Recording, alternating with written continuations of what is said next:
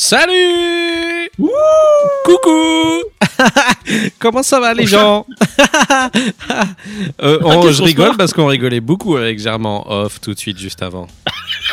C'est vrai. C'est vrai. On est vraiment très con. Re-bienvenue dans euh, Le Bruit euh, 1991, partie 2.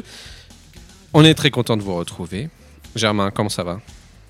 Bah, je vais super bien. J'ai un nouveau matelas, alors je vais bien. Ah, t'as un nouveau matelas. Bah, ça, c'est très intéressant, tiens. Dis-nous en plus. Euh, bah, mon matelas, il, est- il y avait un trou. Et du coup, je- il y avait tellement un trou, je pouvais mettre mon, mon- ma jambe dedans. Ah, et du coup, euh, bah, du coup, je l'ai changé. T'es sûr que ton matelas, c'est c'était pas un pantalon? Euh, Peut-être bien. il y avait deux trous, deux longs trous. Ok. C'est très bizarre. Bon. bon, bah, on est très content de vous retrouver pour cette émission. Tout de suite, on lance le générique de l'émission. C'est parti. À tout de suite, Germain. Euh, cordialement, Guillaume. Très bien. En vous remerciant. En accusant bonne réception. Bisous. Ah, ça.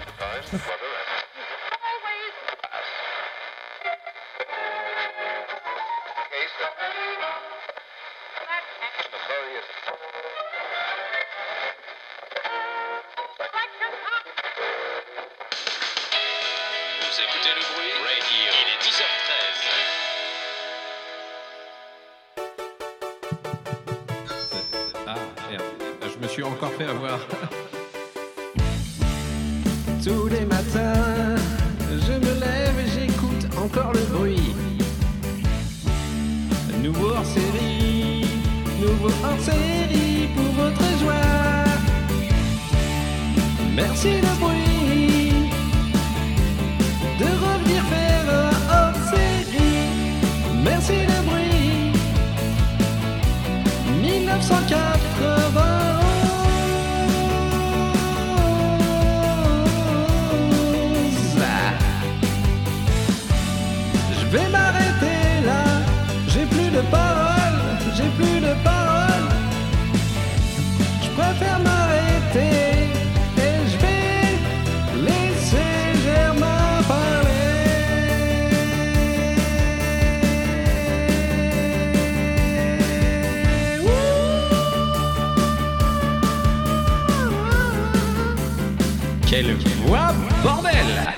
Allez, c'est fini. On arrête.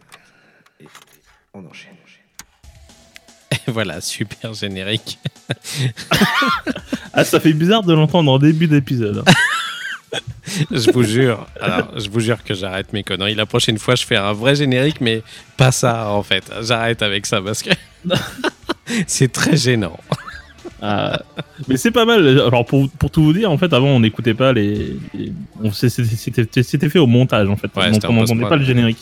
Donc maintenant, euh, Bouli a, a, a décidé de faire de la technologie euh, et, on, et on entend en direct en fait le, le générique et du coup c'est perturbant. Mais on se prépare pour faire des petits lives. On essaye des trucs et du coup, si ça fonctionne, eh ben, on pourra se permettre de faire des petits lives. Et ce serait rigolo de pouvoir les gens euh, réagir en direct à, à toutes les bêtises qu'on peut dire. C'est, Ah ça ouais. peut être très intéressant. Euh, bah, des- revenons un petit peu sur. des euh, petites sessions Twitch, euh, ça peut être marrant. Bah ouais, grave, de ouf. Puis après, on jouera à Minecraft. Euh, Ouais. euh, revenons un petit peu sur la première partie. On a eu quelques petits retours qui étaient intéressants. Euh, Il y a pas mal de gens qui nous ont un petit peu voulu parce que du coup, il y a des trucs qu'on avait écartés. Ils n'ont pas kiffé parce qu'eux, ils ont adoré à l'époque. Donc, euh, on s'est fait un petit peu traiter. Euh, notamment pour euh, U2 ou les Guns N' Ah, Roses. Euh, et REM aussi également. Donc désolé, oui, bon après c'est des trucs que nous on choisit parce que on, on aime, mais euh, bon voilà, au final on, on, on fait par rapport à nos goûts aussi, donc si on n'aime pas on va pas en parler focusement. Bah, ce serait dommage d'en parler euh, alors qu'on n'aime pas particulièrement. euh, ça, on risquerait de dire des, des, des conneries dessus. euh, c'est pas, ce serait pas objectif quoi. C'est pas le but Enfin, recherché. même, même si, même si on peut pas être objectif, euh, voilà, bref. Mais euh, on peut pas, on, on peut pas parler de choses qu'on n'aime a pas. trop de mauvaise foi pour être objectif. Ouais, voilà. Euh, ça aurait été dommage, ça aurait été bizarre en fait de parler. Moi, je, je pourrais pas parler de, de Guns N' Roses quoi. Enfin, pas de cet album-là, quoi. Bah, c'est surtout ça. C'est en particulier ces albums-là, en fait, parce que bon, si on a rien à en dire et puis qu'on n'a pas eu un vécu par rapport à, à ça, bon bah, je vois pas pourquoi on en parlerait au final. C'est comme si je parlais d'un film que j'avais pas vu. Je trouvais ça chelou, en fait. Ouais, c'est vrai. euh, ouais. voilà. Voilà. Après, je dis pas que ça n'a pas influencé euh, beaucoup de choses, hein, mais. euh, mais Ah bah c'est des albums qui sont euh, ceux qu'on a gardés c'est des, des albums qui sont qui ont marqué en fait l'histoire mais Ouais. Si ça a pas marqué la nôtre euh, on s'en bat les couilles. Alors. on a d'autres choses quoi. Euh, Qu'est-ce qu'on avait d'autre comme retour Bah, euh, moi j'en avais un autre. C'est surtout que on commence à approcher les les euh, 10 000 écoutes, les 10 000 télé- téléchargements de l'émission. Donc, euh, d'abord un, un grand merci à tous. Ça fait plaisir. On, on se doutait pas avec Germain en lançant ça que Non. on allait en arriver là. On est assez surpris. Et encore aujourd'hui, on a plein de retours de plein de gens qu'on connaît pas forcément et qui nous écoutent et qui nous font des retours super appréciables. Donc euh, merci à tous pour, pour vos retours, ça, ça fait du bien. Et euh, bon, je vais éviter de, de, de me branler un peu devant vous tous là, mais, mais merci. Gênant. Voilà. je fais ça que devant des enfants. Alors. Parfait. Merde. Merde. Mon secret. Euh, bah du coup, Germain, euh, je te propose de lancer cette partie 2 Ouais. avec notre machine à remonter le bruit. Est-ce que tu es prêt? Ouh, je suis prêt. J'espère que tu frissonnes. Je frissonne. Allons-y, Marty Voici la machine à remonter le bruit.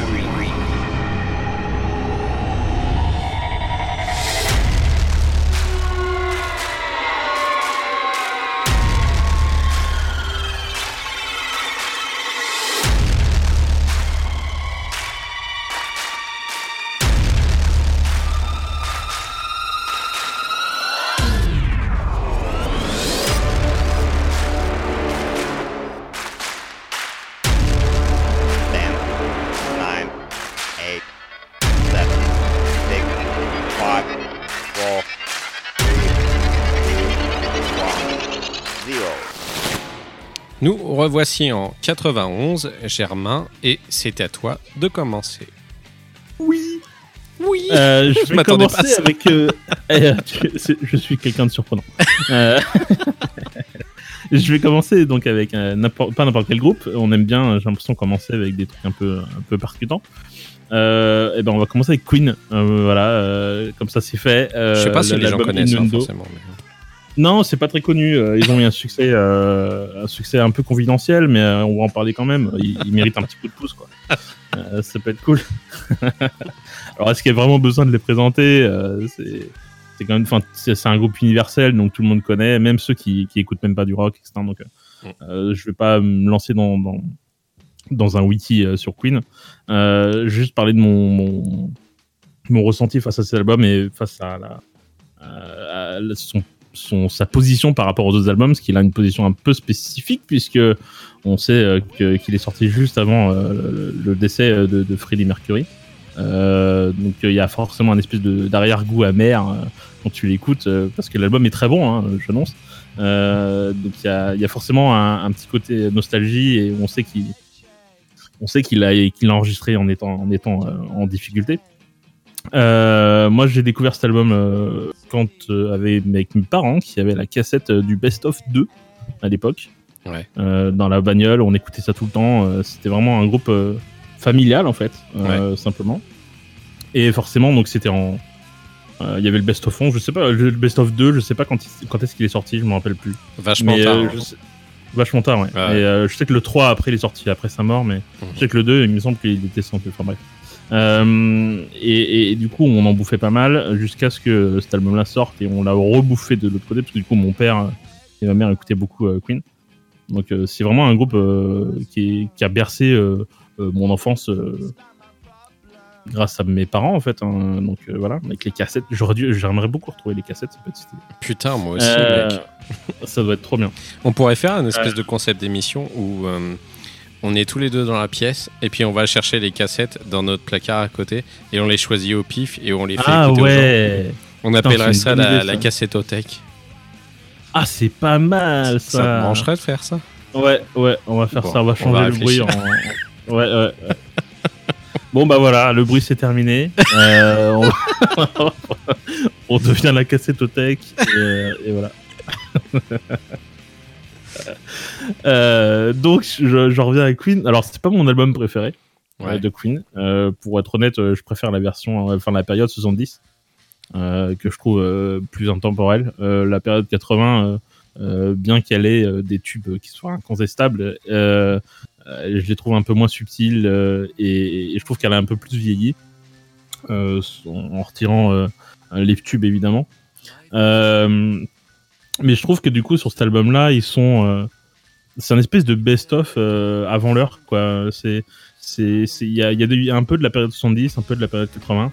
Ouais. Euh, et, et je trouve que c'est un, c'est un album qui termine bien, qui boucle bien en fait la carrière de Queen. Et ça reste un très bon album, même si je trouve que de fait, comme il, il réunit un petit peu les- la période 80 et la période 70, il manque un peu de cohérence, c'est-à-dire qu'on a presque l'impression que c'est un best-of. Euh, Il n'y a pas trop de liaison entre les, entre les morceaux. Euh, ça reste un album euh, qui est excellent. et, et- et même s'il est plus pesant, de fait, euh, on, on sent un petit peu la fatigue. En fait, je pense qu'on sent la fatigue de Freddie Mercury parce qu'on sait qu'il va mourir après. Euh, Peut-être si on sait pas qu'il est mort après, on, on s'en rend pas compte parce qu'il il- il pousse quand même. Euh, mais on sent quand même qu'il est moins, il est moins dans le théâtral euh, que ce qu'il a pu être. euh, C'est pas faux, ouais. Je suis Avant, vraiment, euh, vraiment d'accord avec ça. ouais. il est, il est moins, il pousse moins quoi. Il est plus dans, Mm. il est plus contenu. donc voilà, mais ça reste un très bon album. Et donc j'ai décidé moi de passer. alors j'ai hésité, j'ai hésité parce qu'il y a des albums, il y a des chansons qui sont moins connues, euh, mais qui sont tout aussi bien. Il y en a, il y en a de très belles dans cet album, des ballades etc. qui sont cool. Mais j'ai quand même choisi de terminer par The Show Must Go On parce que parce que euh, c'est l'album du décès euh, de, de Freddie Mercury euh, et que et c'est le, morceau qui termine en fait qui clôture l'album. Et je trouve que c'est un, un, beau signe de, de, Queen pour terminer sa carrière The Show Must Go On c'est je trouve que c'est parfait quoi. Et, et puis le morceau au-dessus donc donc ça c'est fait quoi bah du coup on va on va écouter le morceau The Show Must Go On. C'est parti.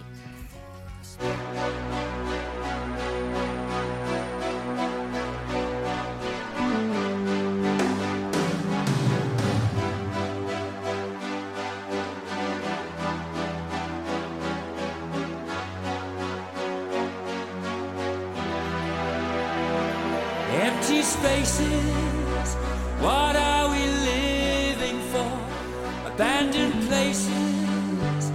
I guess we know the score. On and on, does anybody know what we are looking for? Another hero, another mindless crime behind the curtain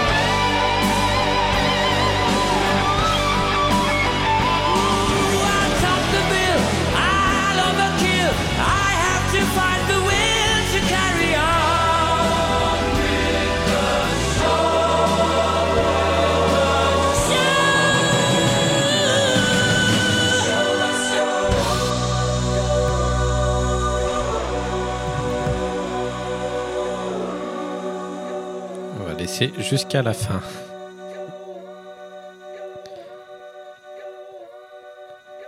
Ça dure une éternité. Ça dure 12 minutes. Allez, je vais faire une machine à laver, je reviens. Attends, c'est pas encore fini. Ah, voilà, maintenant c'est fini. Euh, voilà, ce, ce morceau est quand même euh, absolument incroyable.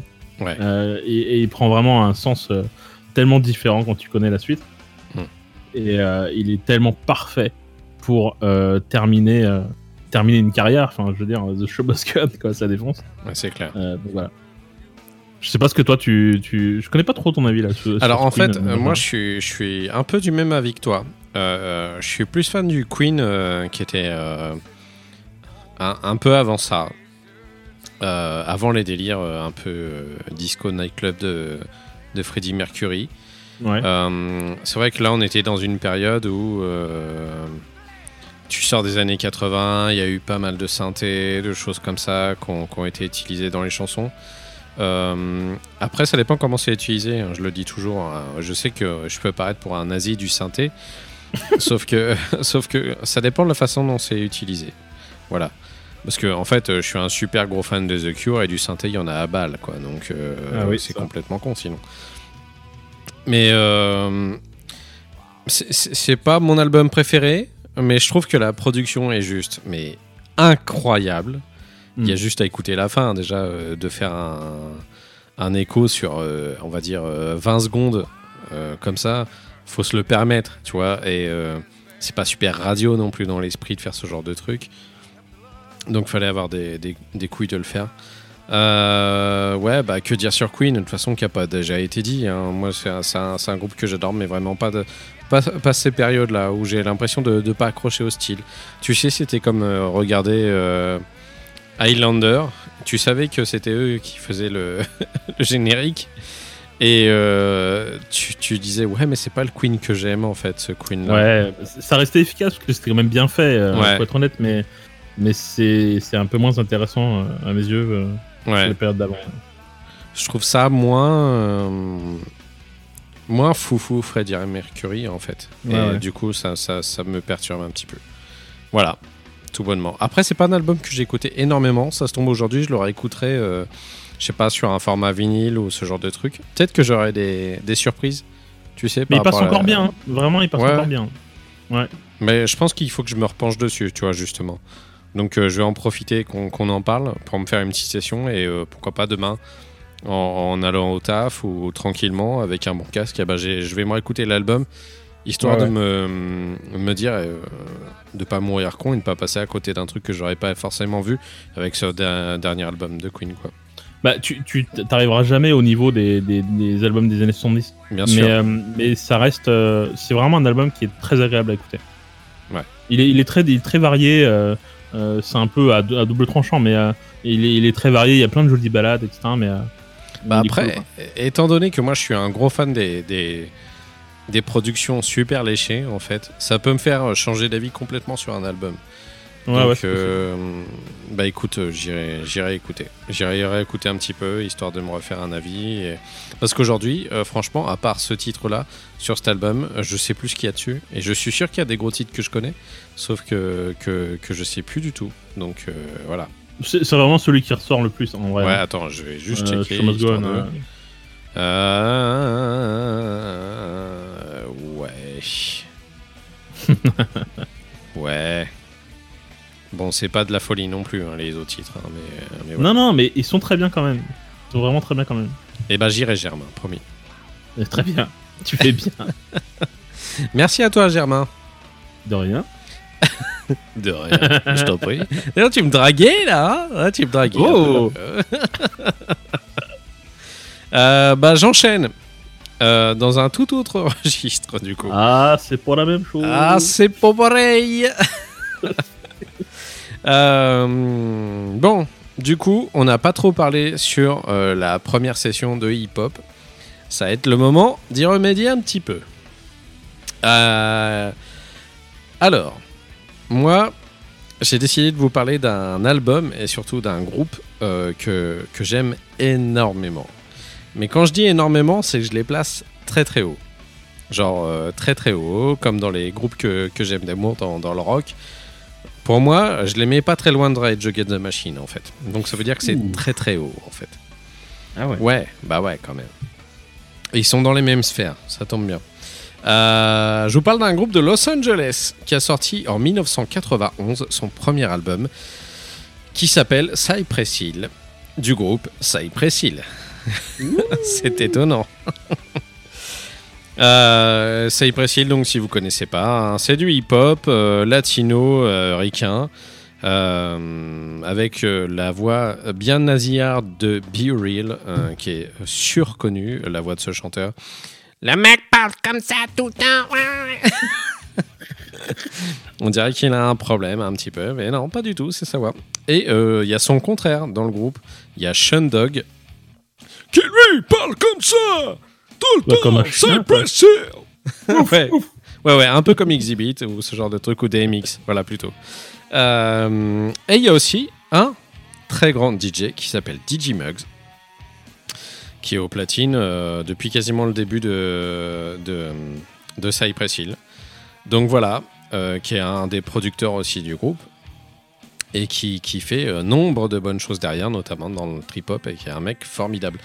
Euh, que dire de plus sur, sur, cet album? Premier album du groupe, alors il y a, quelques sonorités qui, prennent directement le pas.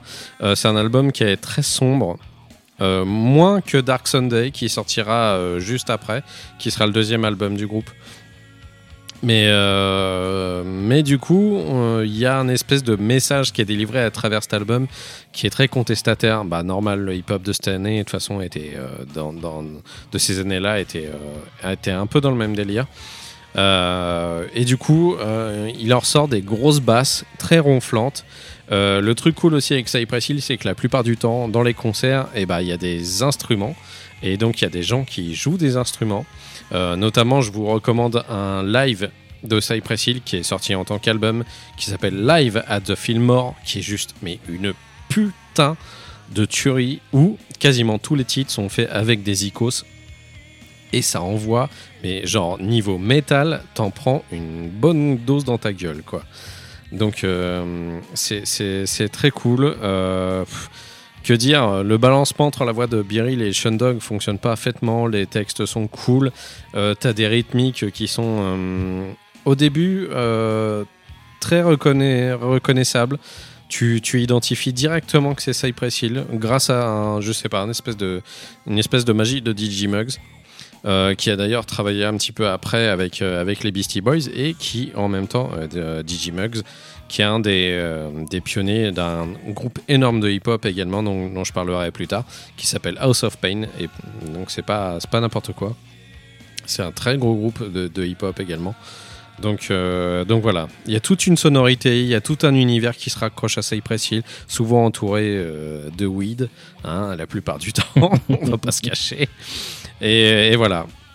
Après, ce que j'aime, c'est qu'ils ont une espèce de bonhomie et d'allure très sympathique qui fait que ces mecs-là, bah, tu les trouves cool quoi qu'il en soit. Et euh, c'est pas genre comme des mecs du hip-hop un peu euh, qui se la pètent et qui se font flinguer. Hein. Je parle de Tupac ou genre de truc. Euh, J'étais moins dans ce délire là, euh, le truc un peu bling bling, ouais, ouais, ouais, euh, c'était pas trop mon délire. Et du coup, euh, je suis vraiment plus dans le délire c'est précis, les mecs stylés avec des bons sons et qui, qui, qui se la racontent pas plus que ça, qui font juste de la bonne zik.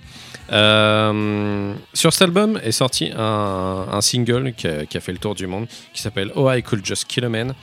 Euh, sauf que c'est pas celui-là que je vous ai choisi, parce que c'est une des chansons les plus connues de, de, de Mais moi, c'est pas ma préférée de l'album. Je vous ai choisi une chanson qui s'appelle Real Estate. Euh, et qui fonctionne très très bien et qui mérite une qui me plaît énormément. Voilà. Euh, donc on s'écoute ça, Germain, puis on en reparle juste après. Ça marche. Allez, go.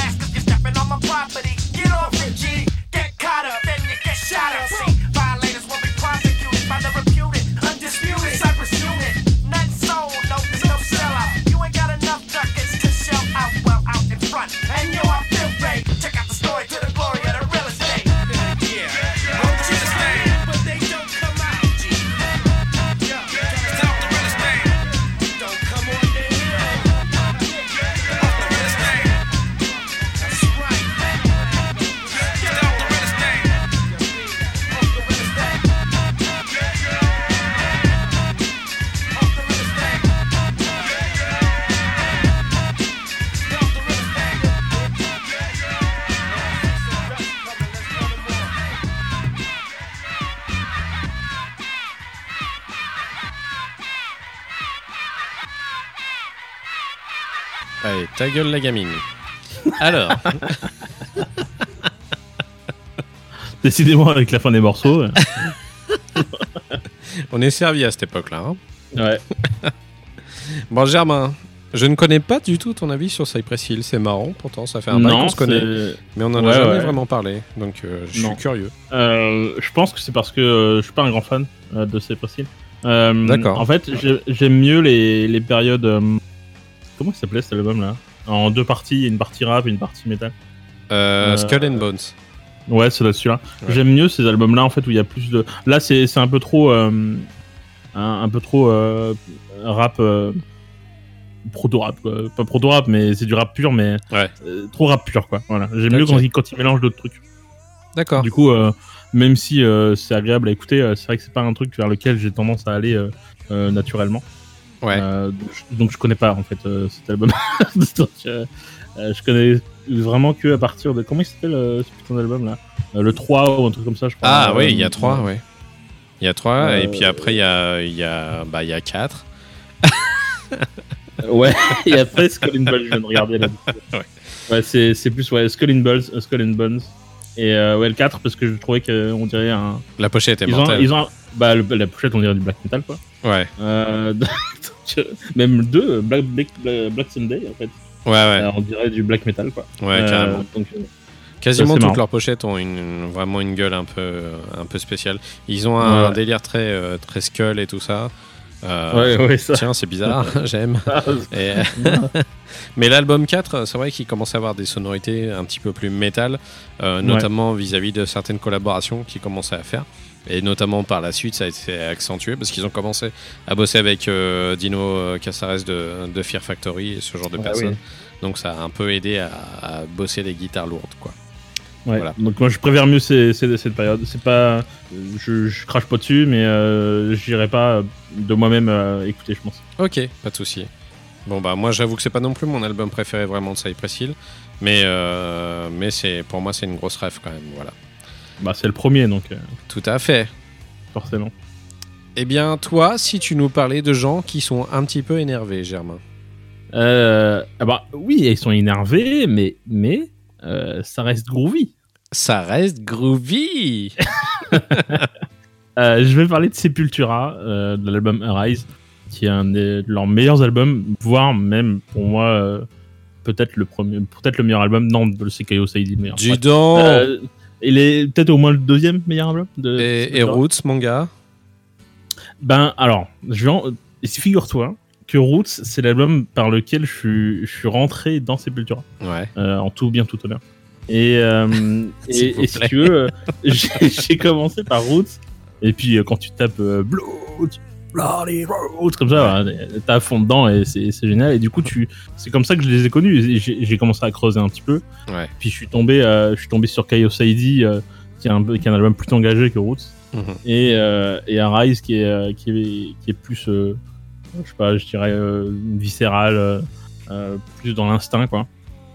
Et, euh, et, et au final, j'ai fini par préférer euh, Kaio Saidi Ah, c'est marrant. aux autres, en fait. Euh, je trouve qu'il est plus, plus percutant, quoi. Euh, mais à Rise, j'adore aussi Rise, quoi, parce qu'il est vraiment, il est en fait, il à l'image, il à l'image de sa, de sa pochette, euh, qui est dégueulasse. Euh, simplement une espèce de, espèce de montagne, euh, créature montagne avec euh, des yeux partout, des, des espèces de pinces. je Un Muppets qui font, quoi.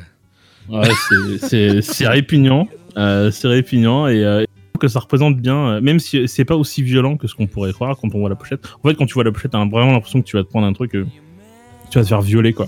Euh, et en fait, et en fait euh, bah non, tu te fais pas violer. Et ça, ça c'est.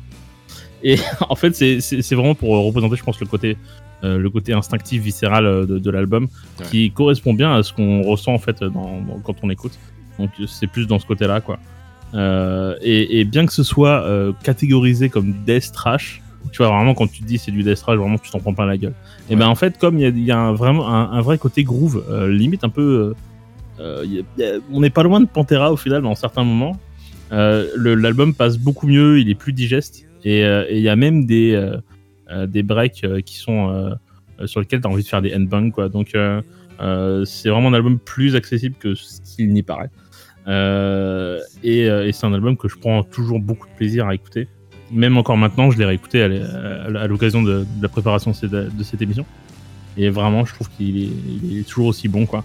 Et, je trouve même qu'il vieillit assez bien. Alors il y, a- forcément des sonorités qui sont dans, les années 90, euh, du trash, euh, trash death des années 90. Du coup, ça, au niveau de la prod, bah, ça pue la merde. Mais sur cet album-là, je trouve que ça, pa- ça passe mieux, quoi. Euh, en même temps, bon, le trash, ça évolue pas de ouf, mais c'est quand même très codifié, quoi. Ouais. Mais, euh, mais euh, je trouve que ça, encore maintenant, euh, c'est un album qui est, qui est très agréable à écouter. Euh, et le morceau que je, je, je vais pas épiloguer dessus euh, très longtemps, mais Non. euh, parce que tout le monde connaît Sepultura, mais le morceau que j'ai choisi c'est Dead Embryonic Cells. Pourquoi? Parce que à la fin on a un petit côté Pantera, un petit côté groove metal Pantera que j'aime beaucoup. Voilà, bah, on écoute ça et je j'attends ton avis avec impatience. Tout à fait, c'est parti.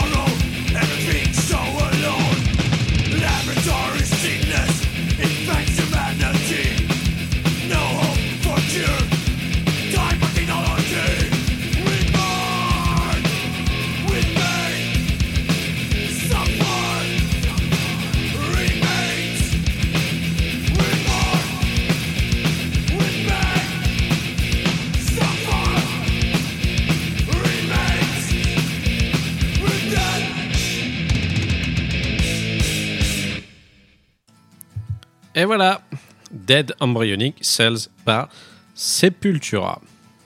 Et ouais, et tu vois, c'est pas aussi violent que ça en vrai. Non, c'est vrai, c'est vrai, ça passe tout seul. Ouais, Et c'est- puis, euh, il y, a- il y a des moments, c'est épique, quoi. ouais, mais carrément. Mais c'est tout l'album est comme ça. hein.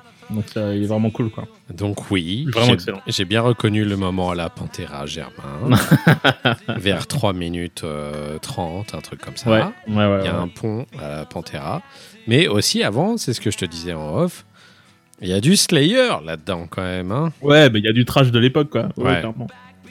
Donc c'est très propre. C'est marrant parce que du coup j'ai l'impression que la voix de Max Cavalera est pas encore hyper prononcée. Euh, Non, pas encore, T'as l'impression que c'est, il a du mal à faire euh, la voix qu'il a après, tu sais, par la suite en fait. Ah, je pense qu'il a pas. euh, c'est une période où il a pas encore assez bu et pas encore assez Ouais. fumé et Pas pris assez de dégueulé euh, Ouais, je pense. Parce qu'après il, dégueulera- il dégueulera plus, ça va lui arracher un peu la, vocales et du coup ça. ça va Il s'est rattrapé par la suite, ouais. Ouais, voilà. Bon bah voilà, Euh, bon en tout cas, euh, quoi qu'il en soit, euh, pff, moi je sais pas trop quoi dire parce que je suis un fan de Sepultura également. Donc Ah bah euh, c'est un Bah, groupe que j'ai que, que j'ai toujours aimé. Alors euh, je suis un fan de Sepultura période Cavalera Brothers. hein, Ouais, ouais, ouais. pas forcément après. Après j'avais un peu de mal avec l'autre chanteur. Euh, J'étais pas tellement dans le délire. Ouais, du coup, ouais. euh, euh, ça a fait mal. hein. Quand, quand, le, quand le nouveau chanteur est arrivé, euh, ouais. ça a été compliqué. Je crois que c'est. Je crois que c'est. Comment ça s'appelle euh, cet album là? Euh, Je- je... sais plus, mais je vois la pochette euh, où elle est noire Mais avec ouais. les points qui sont levés et le, le rise euh, jaune Ouais. derrière là. Nation ou un truc comme ça Ouais, Non, Nation, ça doit être ça. C'est encore avant, je crois. Bref, mais, euh, ouais, le, premier, le, le, le, le nouveau chanteur, j'avoue que j'ai jamais accroché. Même si le dernier album de Sepultura est pas mal. Et pas Donc, si euh, mal. Ouais, c'est ouais. clair. Mais euh, bon, voilà. Moi, j'ai toujours plutôt été pareil que toi, euh, Hmm. t'es Cavalera, quoi. Donc, euh, Mais du coup, ça m'a donné envie d'aller réécouter Rise. Ça fait un bail que je l'ai pas écouté. Je devais l'avoir sur une des compilations que mon frère faisait à un moment donné en CD. Il faisait ça. Et c'est quand même un frère bien. Il me compilait du Sepultura sur des CD, tu vois. euh, ça, c'est magnifique. Ça, c'est le plus beau cadeau qu'on peut faire. un bouquet de fleurs Non. Prenez plutôt Un album. Sepultura. Un bouquet de Sepultura. un bouquet de coups de poing dans la gueule. ça, ça, c'est le vrai frère. Donc, on rappelle le nom de l'album. Il s'appelle Arise et vous le trouverez assez facilement. Euh, J'ai mon téléphone qui vient de faire un truc chelou, donc euh, je sais pas pourquoi il m'agresse. Euh, tu te calmes Ah oui, alors il a carrément arrêté la zik en fait. C'est intéressant. donc. En direct, comme ça. Après, après, c'était Oasis. C'est Ouais, reparti. C'était Oasis. Du coup, il s'est dit, euh, les gars, Oasis, Sepultura, ça ne match pas. Euh, c'est pas fait pour. Non. Bon bah écoute, je le laisse faire. Reste tranquille hein, quand même. Voilà. Euh, c'est tout ce que tu avais à dire sur Sepultura, du coup, Germain? ouais, ouais, ouais. Ok, ça roule. Bah, je prends le relais avec un groupe euh, encore une fois emblématique à cette époque-là. Euh, je vais pas non plus TGWC pendant 7 ans euh, sur ce groupe parce que tout le monde le connaît. Je parle de Soundgarden euh, qui à l'époque faisait partie du petit lot des grungeux euh, Nirvana, Pearl Jam et toute la clique, Alice in Chains et, et Ah, c'est plus euh, une espèce de. euh, pour moi, c'est plus grunge stoner, quoi. Euh, C'est un mélange parce que Soundgarden, Ouais. il y avait une partie métal aussi à l'intérieur, donc euh, ouais. Ils étaient un peu sur un front un peu plus dark que les autres, en effet. Ouais, ouais. Euh, et du coup, euh, cette année-là, ils ont sorti un album qui est surconnu, mais qui est encore tombé une fois de plus en face d'un Evermind, euh, mais qui est très apprécié par les aficionados du, du grunge et du metal. Et bien, c'est Bad Motorfinger, qui est un très bon album de Soundgarden avec euh, de très bons titres, et notamment celui que j'ai choisi qui s'appelle Rusty Cage, euh, que bon nombre d'entre vous connaissent, et peut-être euh, des gens ne le connaissent pas sous, sous Soundgarden, mais le connaissent plus sous euh, Johnny Cash qui a fait une cover formidable de, de ce titre à, l'époque américaine qui était dirigée par Ross Robinson. Et euh, du coup, à cette époque-là, eh bien, notre ami euh, Chris Cornell était encore en vie, bien sûr. Euh, moi, Sinon, il n'y aurait pas eu d'album. Donc, oui. Ah, mais c'est un truc qui m'a fait tellement de mal, mec, quand j'ai appris la mort de Chris Ouais, Cornell que j'en je- ai chialé, hein, ouais. vraiment. Euh, Toi, t'as pris cher hein, ces dernières années avec le. Ouais, Case Flint, Cornell. Ouais. Cornell. Bon, encore, le chanteur Linkin Park, je l'aimais bien, mais pas à ce point-là. Mais, mais Chris Cornell, ça m'a fait un putain de choc quand même. Donc, euh, donc voilà, Euh, vous reconnaîtrez assez, reconnaîtrez, putain, je sais plus parler français, euh, assez bien la voix de Chris Cornell qui est emblématique, tout le monde la reconnaît. Quoique à cette époque-là, elle n'était pas encore assez, elle n'était pas encore ronde comme elle l'a été Ouais, plus tard, mais elle était vraiment ouais, plus le- aiguë en fait. Sur l'album d'après, en fait, ça s'est démarqué, je pense. Ouais, tout à fait. Euh, elle était très aiguë. Le mec euh, savait faire des, des, des voices de ouf, notamment sur une chanson de cet album euh, qui s'appelle Jesus Christ Pose, qui est, qui est, qui est, je sais pas, un espèce d'hymne. si vous voyez le clip aujourd'hui, vous trouvez ça assez drôle, où il est un peu. de façon christique, il est posé sur une croix et tout ça, et il fait il gueule comme ça de ouf. C'est ouf la voix qu'il avait ce mec quand même. Donc euh, voilà, niveau musique, euh, ça jouait pas mal, même si je trouve que Bad Motorfinger est un album qui a pris euh, un peu cher vis-à-vis des sonorités. Je le trouve très daté cet album en fait. Donc je sais pas si ça te fait le même effet que moi. Mais, ouais, il a pris un peu plus cher. ouais. Il, ouais. est, il est moins, moins intemporel que Super Unknown de- derrière. Ouais. derrière, quoi. Ouais, ouais. Ouais. Je trouve qu'il était mieux produit du coup, Super Unknown.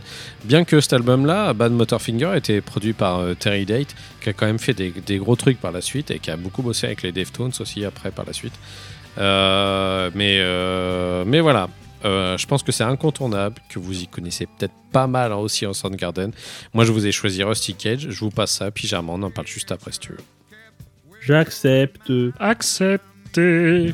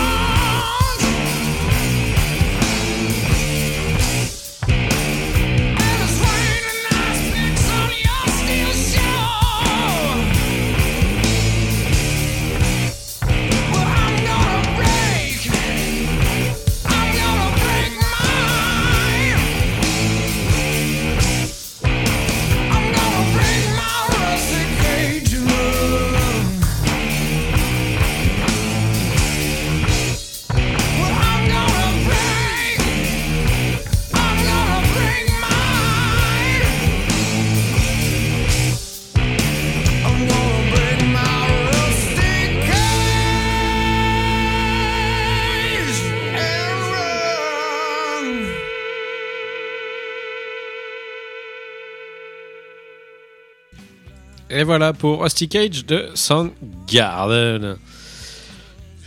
Avec un côté très stoner, très fumeux. Tout à fait, très désert. Notamment ce morceau, très désertique. Désert. Euh. Euh, bah, Soundgarden, c'est cool, quoi. Évidemment. Euh, ça fait partie des groupes que, que, que j'aime bien dans, dans cette période-là. Euh, ça reste euh, très efficace. J'ai pas Mhm. grand-chose à dire, en fait, hein, sur, sur ça. J'aime mieux euh, les... Mais euh, parce que je les trouve plus... euh, plus mieux enfin plus aboutis en fait c'est un peu jeune en fait euh, ce- cet album là Ouais. de Soundgarden il est un peu encore un, un peu vert en fait ouais. Donc j'aime mieux après mais c'est la sève de Soundgarden en fait, cet album un peu, je trouve. Donc, Ouais, ouais, ouais. C'est ce qui a permis de, de faire croître et d'avoir Ouais, Ah, Après, tu, magnifique ça passe ou ça casse. hein. Au niveau de la voix de, de, de Chris Cornell, si ça passe ou ça casse. C'est soit tu, soit tu, soit t'accroches à sa voix ou soit tu bloques dessus quoi. Il Eh a ben, quand même une voix un peu particulière. C'est très, euh, vrai ce que tu dis parce que moi, c'est un truc que j'ai appris à apprécier. Euh, parce qu'à cette époque-là, je me rappelle que en fait, j'aimais pas du tout sa voix. Et que par la suite, euh, bah, on va dire un grand merci à Black Olson. j'ai appris à apprécier la voix de Chris Cornell parce qu'à cette époque, je l'aimais pas en fait. Ah ouais, je euh, peux comprendre. hein. C'est, il, il a une voix vraiment particulière, un peu. euh, c'est très poussive, euh, très nasillarde et, Ouais. euh, et tu peux ne pas aimer quoi, vraiment. Mais euh, Bah, t'as Mais, euh, l'impression de contre, retrouver. peux- euh, Excuse-moi. par contre, tu, bah, par contre, tu peux pas dire que euh, qu'il a pas une voix de ouf quoi. Ouais, c'est Euh, clair. Ça c'est clair. Mais t'avais le l'impression de retrouver mais, le, le côté très poussif, tu sais, des voix de, du glam metal un petit peu, ou Un petit peu, ouais. c'est un peu vrai. poussé à l'excès et tout ça, et, et voilà. Mais euh, super bien employé. Et de toute façon, euh, à l'époque, ils finissaient un peu comme les gens du glam metal. Sur scène, les mecs étaient torse-poil, ils faisaient 30 kilos tout nus, donc euh, voilà. C'était un peu le même délire. Ouais, ouais, c'est pas si loin. Sauf qu'ils avaient des pantalons en cuir et les cheveux longs. Voilà. Donc je vous, je vous conseille de vous repencher sur, sur cet album, même si dans euh, quelques titres, on va reparler de, de Chris Cornell pour de très bonnes raisons et pour un album qui Ouais, ouais. m'a euh, beaucoup plus marqué que, que Bad Motorfinger. Euh, eh bien, Germain, je te laisse enchaîner. Ouais, euh, c'est un groupe sur lequel je vais pas passer beaucoup de temps parce qu'il n'y a pas grand chose à dire. En fait, Voilà. c'est Su- Super Chunk. Super Chunk, l'album, c'est No Pokey for, for Kitty. En fait, Super Chunk, c'est un peu le genre de groupe qui arrive un peu à mélanger plein de styles. Donc, je sais pas, du power pop, euh, de la punk, euh, enfin de la punk, n'importe quoi. De la funk et du punk. Euh, La punk. la punk. la punkette. Comme la punk voire même du hardcore. En l'occurrence, il y a pas mal de hardcore dedans. Et à en sortir quelque chose de, de, de- de fluide, en fait, qui, qui ressort, qui ressort naturellement. Euh, et le truc, c'est que là où il n'y a pas grand chose à dire, c'est qu'à l'époque où c'est sorti, euh, c'était pas courant, en fait, un groupe qui arrivait à mélanger des trucs comme ça. Sauf que maintenant, euh, c'est devenu pas, pas une norme, mais pas loin, quoi. Et, et, du coup, ils passent un peu inaperçus par rapport aux autres parce qu'ils n'ont pas inventé un style précis. Ils ont, ils ont plutôt euh, réussi à mélanger plusieurs styles en un seul, quoi. Donc c'est dommage, on n'en parle pas beaucoup, mais à l'époque, bah, c'était un peu, c'était un petit peu spécifique, quoi, et ils sont devenus quand même assez iconiques des années 90. Euh, c'est euh, vraiment le groupe qui apporte beaucoup quand ils sont là, et, mais comme ils ont pas apporté un style précis, mais euh, ils ont réussi à fusionner des trucs, on les oublie un petit peu après, c'est un petit peu dommage. Ouais, mais même encore maintenant, euh, disparu, mec. hein. ben oui, c'est dommage parce que l'album, euh, même encore maintenant, c'est un album qui est, qui est très riche et qui est, qui est très bien construit et même au niveau de la prod, qui est très bien, très bien produit quoi. Euh, c'est dommage. Euh, euh, pour ça que j'en reparle, euh, c'est il faut écouter Super Chunk. Alors il n'y a pas tous les albums qui sont aussi bons que celui-ci, mais au moins les premiers sont très bien. Et donc euh, il n'y a pas grand-chose à dire de plus. C'est- C'est pour ça que c'est c'est ça qui est dommage, c'est que c'est un bon groupe, mais on n'a pas grand-chose à dire dessus. C'est terrible. Rip. Donc le morceau que j'ai j'ai choisi, donc c'est Punch Me Harder parce que ils aiment se faire cogner dessus. Donc on écoute ça et on en reparle. C'est parti.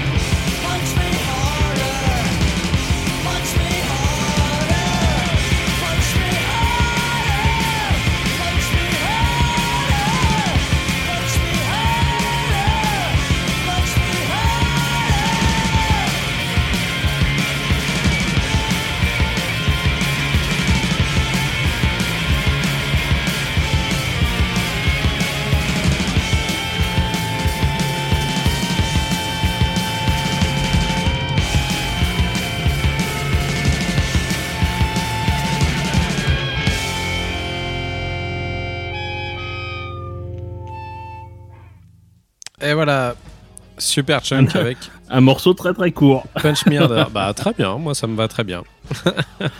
Ouais, c'est très bien. Et tu vois, c'est un, un groupe qui a, qui a beaucoup de pêche. Euh, tout, le, tout le reste de l'album est à peu près dans cette, dans cette veine-là. Et, euh, et c'est super efficace, quoi. Ouais, Mais ouais, maintenant, ça a l'air commun. Et euh, c'est ça qui est terrible. Moi, alors Après, moi, ce que j'aime beaucoup chez, chez, chez Super Chunk, c'est que t'as l'impression que c'est les, les enfants directs de, je sais pas, d'un mariage entre Dinosaur Junior et les Ramones, en fait.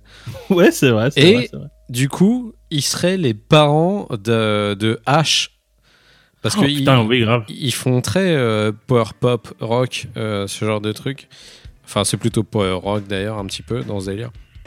Et tu, tu le sens direct. Tu mets H et Super Chunk à côté, tu fais ouais, ok, euh, c'est des copains, tu vois. Enfin, Ouais, vrai. tu, tu, tu vois pensé, direct mais le truc. vrai. ouais. Mais c'est vrai que c'est un groupe qui a, qui a, complètement disparu. Euh, je, suis- vraiment étonné aussi parce qu'ils faisaient vraiment des trucs très efficaces. Sauf que, bon, bah, euh, apparemment, euh, ça n'a pas tenu le coup. Ils ont dû faire d'autres trucs. Après, je suis pas retourné voir moi depuis, tu vois, tellement je les avais oubliés. Donc, donc voilà. Mais j'aime beaucoup. En tout cas, moi, c'est le genre de truc que j'écoute assez souvent. Donc, c'est efficace sur moi. Ça marche très bien. Voilà. Mais ils sortent encore euh, des trucs il n'y a pas si longtemps que ça. Donc, euh, ils Ouais. sont pas morts. C'est juste qu'ils ils- ils passent inaperçus. Euh, Et c'est, euh, ça devrait pas. En fait, c'est dommage. ça devrait pas. Non, c'est illégal. Vous devriez pas en tout cas. bon bah très bien, merci Germain. Donc Super Chunk avec l'album euh, No Poké for Kitty. Voilà. Eh bien, j'enchaîne avec une personne qui a sorti, enfin une personne, un groupe on va dire, euh, qui a sorti un album à l'époque qui s'appelait Pretty on the Inside. Et je pense que c'était un peu la vérité. Elle était euh, plutôt belle à l'intérieur et pas à l'extérieur. Euh, C'est sûr qu'à l'extérieur, c'était pas ouf. Bah, en fait, alors le truc, je pense que c'est. Enfin, on va pas faire un débat là-dessus, mais. Euh, c'est. Elle se donnait pas. Euh, Elle faisait pas exprès, quoi. Enfin, je veux dire, euh, elle faisait pas d'effort, quoi.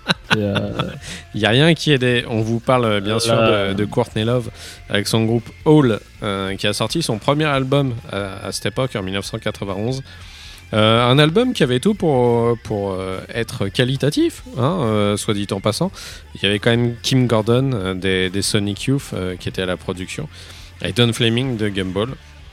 Donc euh, c'est plutôt pas mal comme, euh, comme parrain et marraine pour, euh, pour adouber cet album, sauf que bon bah euh, le- l'histoire a un peu rattrapé Courtney Love, euh, malgré le fait que je trouve que Hall est pas un mauvais groupe en soi en fait. non.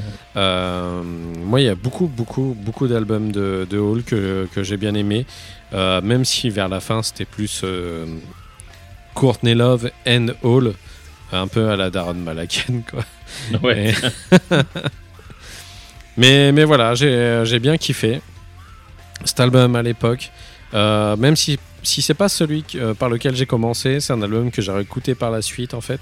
Je trouve qu'on sentait vachement l'influence grunge de l'époque, Euh, bah, notamment le côté Nirvana et ce genre de trucs. Euh, limite un peu trop sur certains titres. Sauf que euh, le fait que ce soit une nana qui chante, je sais pas, apporte un, autre truc en fait que juste euh, du succès de, grunge quoi. Donc euh, j'ai, en fait c'est un album que je prends plaisir à écouter, mais en même temps je peux pas cesser de me dire bon bah là quand même c'est abusé à quel point c'est pas inspiré tu vois. Et je crois que ça m'a fait ça encore pendant un petit bout de temps avec avec Hall, même si même s'il y a certains titres qui défoncent et qui défonceront plus tard, on le verra dans les, les prochaines émissions. Voilà. Euh, donc moi je vous ai choisi la chanson qui s'appelle Baby Doll sur l'album Pretty on the Inside et puis on en reparle juste après Germain. Ouais. Ça te va? Oui. Allez, super, on est content d'écouter Courtney Love la pute. Oh pardon. C'était gratuit.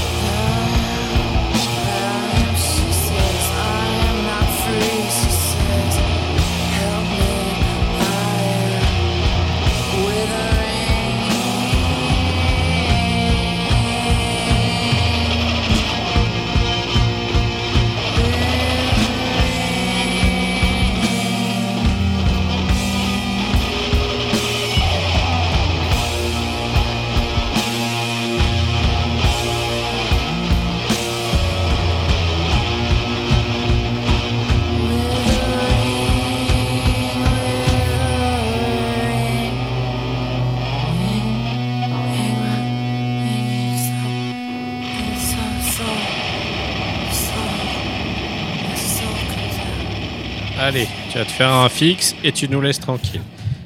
Bisous. bon, après, je suis méchant euh, gratuitement avec elle, mais au-delà du fait de, la vulgarité, hein, dont je fais pas, euh, c'est quand même un ignoble personnage, euh, des fois, Courtney Love. Donc, euh, je pense que c'est assez mérité. Mais, mais, je ne la remercierai jamais assez d'avoir influencé euh, une personne que j'aime beaucoup, qui est Brody Dale, euh, qui s'est beaucoup inspiré de, Courtney Love. Et euh, Brody Dale, dont je, je, clame haut et fort Désolé, Belette, je suis amoureux de Brody Dale. Voilà. Mais elle le sait, ça va, je pense.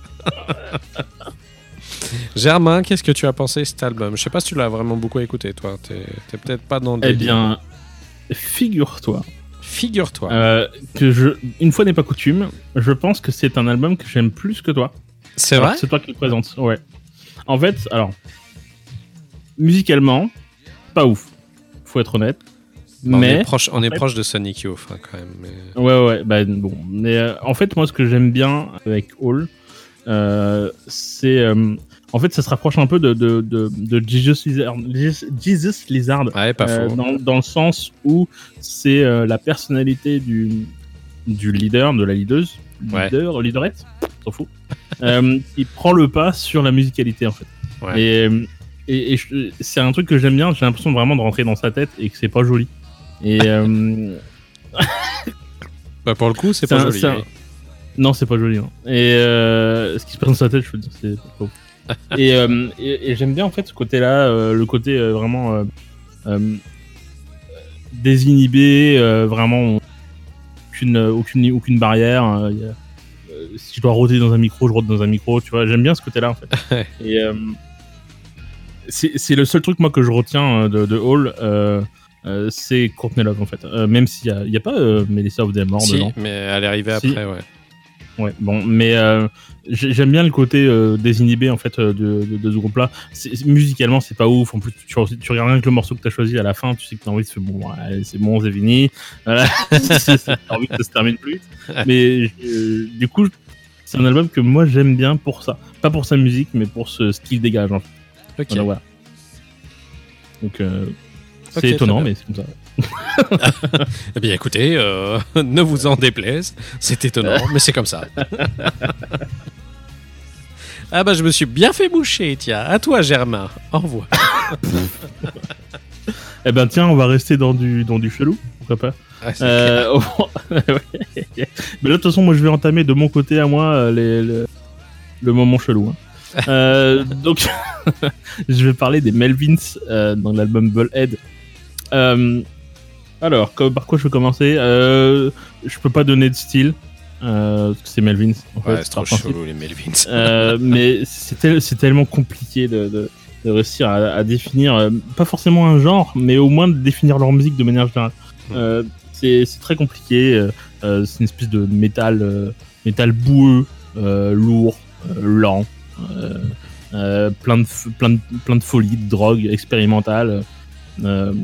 C'est pas pour rien qu'ils finissent sur IPK, le, le, le label de Mike Patton après. Hein. Ouais, c'est clair. Euh, ils sont même potes avec tout, euh, toute, la, euh, toute la clique Patton. Et en fait, à l'instar de, de, de, de ce que ben, on, va, on va retourner de Jesus Lizard, ça, ça, ça met un petit peu dans, une, con- dans une situation un petit peu inconfortable, dans le même genre, quoi. On se sent pas bien quand on l'écoute. C'est un petit peu, t'as un petit peu le sentiment d'assister à un espèce de, de spectacle de musiciens qui agonisent, mais dans de la vase, euh, mais de tout le, le tout, tout, le- tout de manière très lente. Voilà. Ils agonisent lentement. Ouais. C'est- très- bizarre. Euh, et, et- et comme Jesus Lizard, c'est très chaud à rentrer dedans. euh, euh, mais, mais une fois que tu t'es habitué, un petit, tu t'es un petit peu fait un peu à l'ambiance, tu, tu, tu peux te rendre compte en fait que c'est plus subtil que ça en a l'air. Hmm. Euh, en fait, dans le sens où c'est euh, c'est le genre de musique qui est fait de telle sorte à te devoir faire rentrer dans un certain état d'esprit, sinon tu peux pas l'apprécier en fait. Euh, ils te forcent un petit peu la main et ils te prennent un peu par les par les tripes et te tirent vers eux quoi. Et si jamais tu te laisses faire, tu, tu rentres dans leur délire et du coup tu, tu passes à à un moment chelou mais intéressant. Euh, et si tu et si tu résistes, tu, tu passeras jamais le cap quoi. Euh, en fait, faut vraiment c'est vraiment le genre de groupe où euh, où faut faire faire preuve de, de, de, de laisser aller. euh, faut faut se laisser porter sinon euh, sinon n'y arriveras jamais en fait. Euh, et euh, et du coup, euh, je sais pas, j'ai eu du mal beaucoup à choisir un morceau. J'ai choisi au final. ah, parce que il y en a qui sont longs, il y en a qui sont chelous, etc. Mais j'ai choisi It's Shoved. Euh, limite, je crois que c'est le morceau le plus. celui qui a le plus de patates quoi, dans l'album. Le reste est encore plus lent que ça. Euh, et je crois même qu'il était même pas prévu à la base. Je crois qu'il était dans une compilation après. euh, ils l'ont remis, euh, ils l'ont remis dans, dans l'album de base. Ouais, c'est possible. ouais. Euh, ouais, je crois que c'était ça. Euh, on ressent peut-être un petit peu le, le- le côté Nirvana, parce qu'en fait, ils sont très potes avec Nirvana, notamment King Bozo, Ouais. King Bozo, qui, je crois, a appris à Cobain à faire de la guitare. Ça explique son niveau pitoyable. Ouais, Cobain était très très fan des Melvins. hein, Ouais, donc, Mais du coup, s'ils ont même, euh, s'ils ont appris ensemble à faire de la guitare, euh, ou si lui a appris à, à Cobain à faire de la guitare, Mm. Ça explique pourquoi euh, Cobain n'est pas un bon guitariste. Euh, Parce que euh, King Bozo a, en professeur de guitare, je, je sais pas ce que ça donne. Ça doit être chelou. Euh, Donc voilà. On va écouter un morceau, puis tu m'en parles après. Je, je, je- connais pas ton avis sur Melvins. Euh, donc voilà, donc c'est It Shoved. Et on, est, on en reparle après.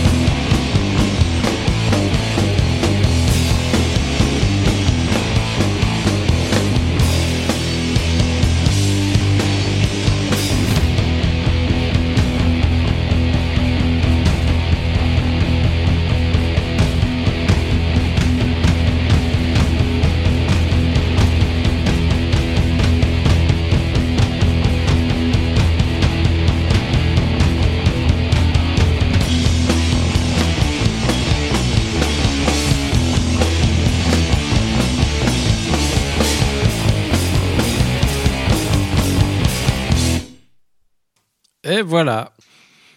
Ça n'a aucun de putain de sens. Oh, c'est pire après pour le groupe d'après. Ouais, c'est euh, Euh, bon, bah, je te donne mon petit avis sur les Melvins. Ouais. Alors, euh, les Melvins, en fait, c'est un groupe que. je sais pas comment tourner ça. Que je j'aime pas vraiment écouter plus que ça, en fait. Ouais. C'est pas un groupe qui me qui me qui qui m'influence énormément même si je sais que les mecs sont starbés et que je trouve ça intéressant du coup tu sais et qu'ils ont Ouais, influencé pas mal de gens Euh, je sais pas pourquoi mais c'est ce genre de groupe où tu te dis mais putain pourquoi j'arrive pas à aimer alors que tout le monde parce aime qu'il faut, il faut vraiment. euh, tu sais, c'est comme le- le- l'exercice où tu dois tomber, les- les- te laisser tomber à l'arrière. Ouais C'est c'est- c'est le même concept en fait, mais pour de la musique. Il faut vraiment pas essayer de comprendre. Il faut Ouais. vraiment se laisser partir. Ouais, je sais pas. Moi, du coup, il y a le fait de euh, de pas avoir de construction. Euh, pourtant, c'est des trucs que j'aime chez, chez certaines autres euh, formations, tu vois. C'est ça qui est assez chelou. Mais euh, je sais pas, les Melvins, j'ai jamais accroché plus que ça. Et du coup, cet album, je l'ai quasiment pas écouté au final. Euh, je sais que mon, fra- mon frangin écoutait les Melvins. Euh, mais, euh, mais voilà, je, je sais pas trop quoi te dire là-dessus.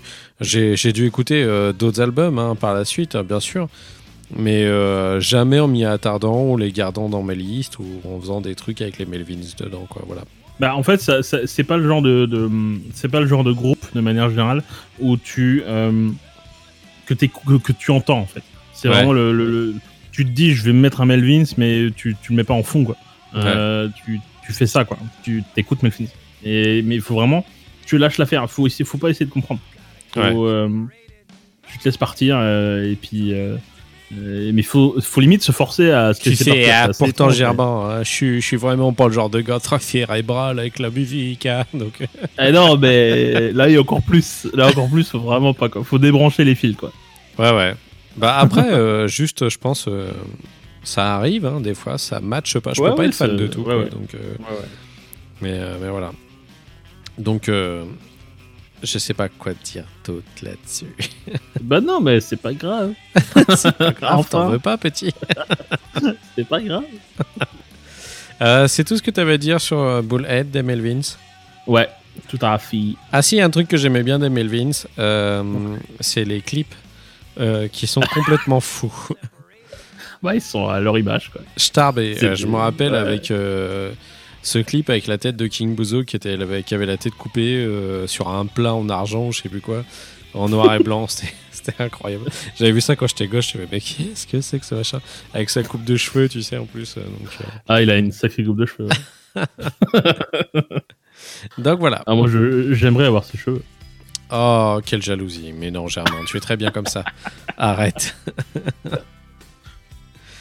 Euh, J'enchaîne.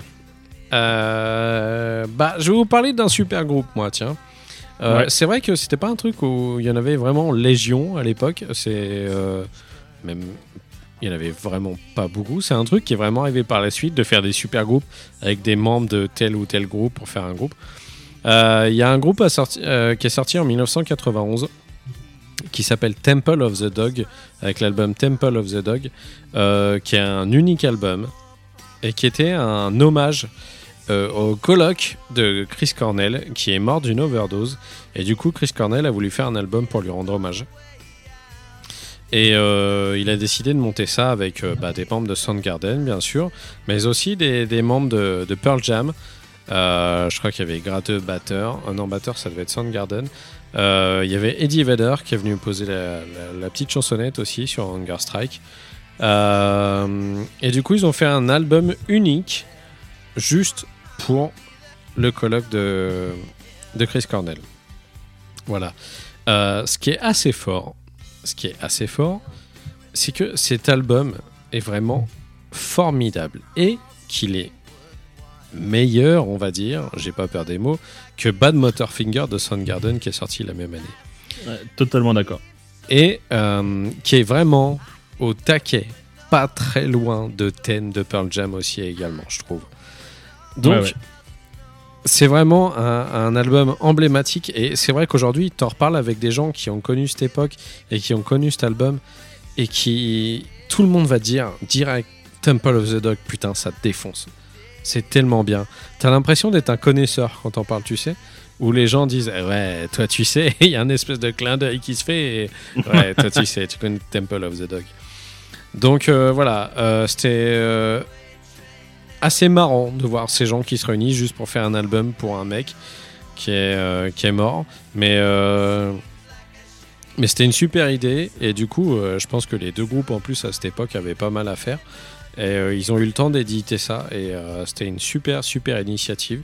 Et euh, comme je le dis par la suite, il y a plein de groupes qui ont repris ce délire de vouloir faire des super groupes en reprenant des gens de droite à gauche et puis en les mélangeant pour faire un album ensemble. Je trouve que c'est une super idée. Après, ça marche pas tout le temps, malheureusement. Mais là, le, fait est que, ça, c'était vraiment un album très très efficace. Voilà. Donc, moi, bien sûr, j'ai choisi une des chansons les plus emblématiques de l'album qui s'appelle Hunger Strike avec un putain de duo entre Chris Cornell et Eddie Vedder. Juste deux ch- chanteurs de méga ouf dans la même chanson. Et puis, on s'écoute ça et on en reparle après Germain. J'accepte. C'est parti donc.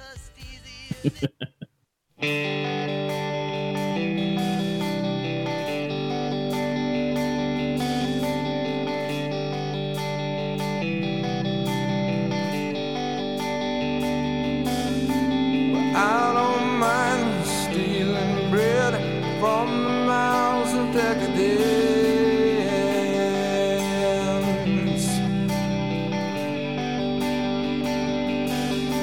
But I can't feed all the powerless when my cup's already overfilled.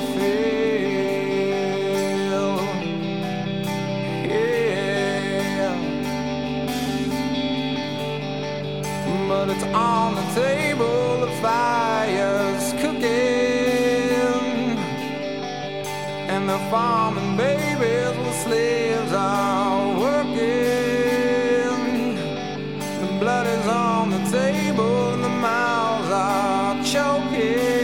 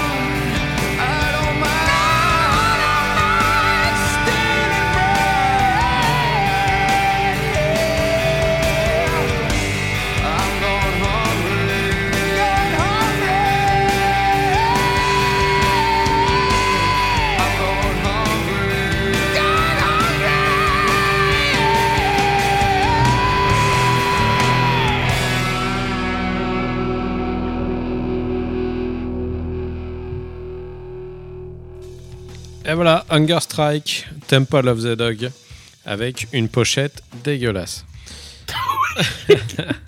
Elle était vraiment pas belle. le Photoshop mais- de l'époque. Ouais, Ouais, bon, à l'époque, ça se faisait beaucoup de faire des trucs en pâte à modeler, en fait. Donc euh, voilà, Ouais, bah, gagné. gagné. Bravo. Et si on mettait des paillettes avec Oh oui, ça sera beau. Mais bon, quelle putain de chanson quand même, quoi. hein. Enfin, c'est Ah, quel putain d'album, quoi. Ce son me fout à chaque fois une nostalgie, mais complètement dingue, quoi. Donc euh, voilà, moi je suis un gros gros fan, et toi, du coup, Germain? Bah évidemment, euh, pareil, en fait c'est vraiment un espèce de, euh, de, de best-of de ce qui se fait de mieux dans le genre à l'époque. là. Donc c'est ça tue quoi. Après moi je suis moins fan de Hunger Strike. J'aime mieux... comment il s'appelle ce putain de morceau Euh, Say Hello to Heaven je crois. Ouais, Euh, J'aime mieux celui-là. qui était une des premières chansons qu'avait enregistré euh, Chris Cornell, du coup. ouais. Ouais, et euh, parce que je trouve que celui-là est un peu répétitif, mais tout l'album quand même il est, il est ouf. Enfin, c'est incroyable d'avoir d'avoir sorti un seul album avec autant de, de, de- de bons morceaux. quoi. C'est vrai qu'il est, il est au top de ce qui se fait de mieux en ce à, ce- à cette époque-là. quoi. Ouais, c'est clair. C'est c'est fou quoi. Mais l'album est, est incroyable. Là en plus tu mélanges Eddie Vedder, euh, Chris Cornell en même temps. Tu fais waouh ok d'accord. je m'en suis pris plein la gueule. Euh, c'est c'est incroyable. Cet album il est fou. c'est Il est dingue. génial. Eh bah voilà, moi c'est tout ce que j'avais à dire sur cet album. Donc euh, si tu veux prendre la main, Germain, je te laisse faire. Ouais, ben je vais continuer dans mon délire euh, de genre bizarre. Euh, je vais parler de Mr. Bungle, euh, donc euh, l'album éponyme Mr. Bungle. Euh, au niveau du style, je au niveau du style, je peux pas vous dire. C'est tout, en fait. Si, aussi tout. Voilà. C'est le nom du style, tout. Euh, parce que là, du coup, euh, alors pour ceux qui savent, qui savent pas, donc c'est, il y a quand même du Patton dedans. Euh, donc c'est pas pour rien. On rentre un peu dans les, dans les entrailles du cerveau de Mike Patton, qui est totalement en roue libre. Là, c'est, là, Ouais. c'est YOLO, hein, YOLO Time hein, de, de Mike Patton. C'est un album qui est, alors je préviens, c'est un peu chelou, hein, mais c'est un album qui est absurde, euh, qui c'est un album qui est décousu euh, et qui mélange tout et n'importe quoi. Euh, Il y a du funk, du ska, euh, du bruitisme pour certains moments. Euh, c'est une, une sorte de gigantesque cours de récré pour les, pour les musiciens. Ils arrivent à rendre. euh, en fait, ils s'amusent tous et vraiment on ressent le- leur plaisir de jouer à, à, à 1000%. Quoi. Ils sont vraiment tous à fond. Et, euh, et en fait, ils mélangent, euh, ils mélangent tellement de trucs euh, qu'ils arrivent quand même à rendre cohérent quelque chose d'incohérent. Et ça, c'est très étrange euh, au niveau du ressenti. Parce que ça n'a aucun sens quand tu l'écoutes, mais ça se suit. En fait, ça se suit, c'est fluide. Et, et ça, c'est. euh, je rapprocherais euh, ce truc-là de, de, de Townsend, en fait, David Townsend. Ouais. J'en parlais dans un des épisodes normaux, on va dire. Où, euh, Townsend, en fait, C'est mignon parce que de- c'est limite, tu veux pas être insultant comme si c'était une, un- une personne Non. handicapée. Vous, vous êtes normal. voilà. des épisodes valides. voilà. Euh, voilà.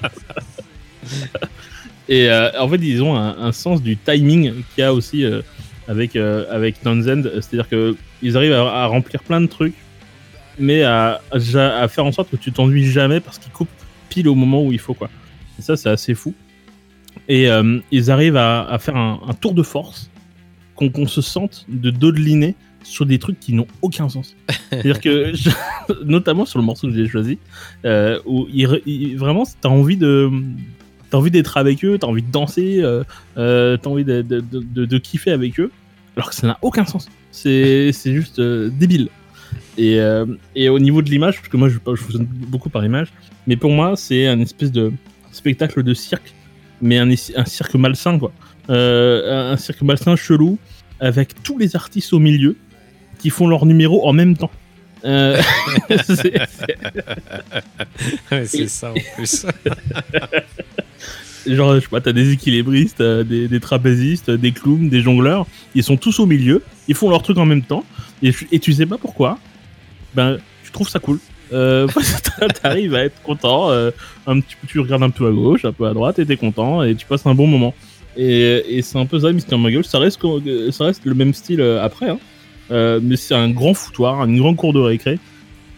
Et ça, véhicule beaucoup de, beaucoup bonne humeur et, de, je sais pas, je trouve ça positif.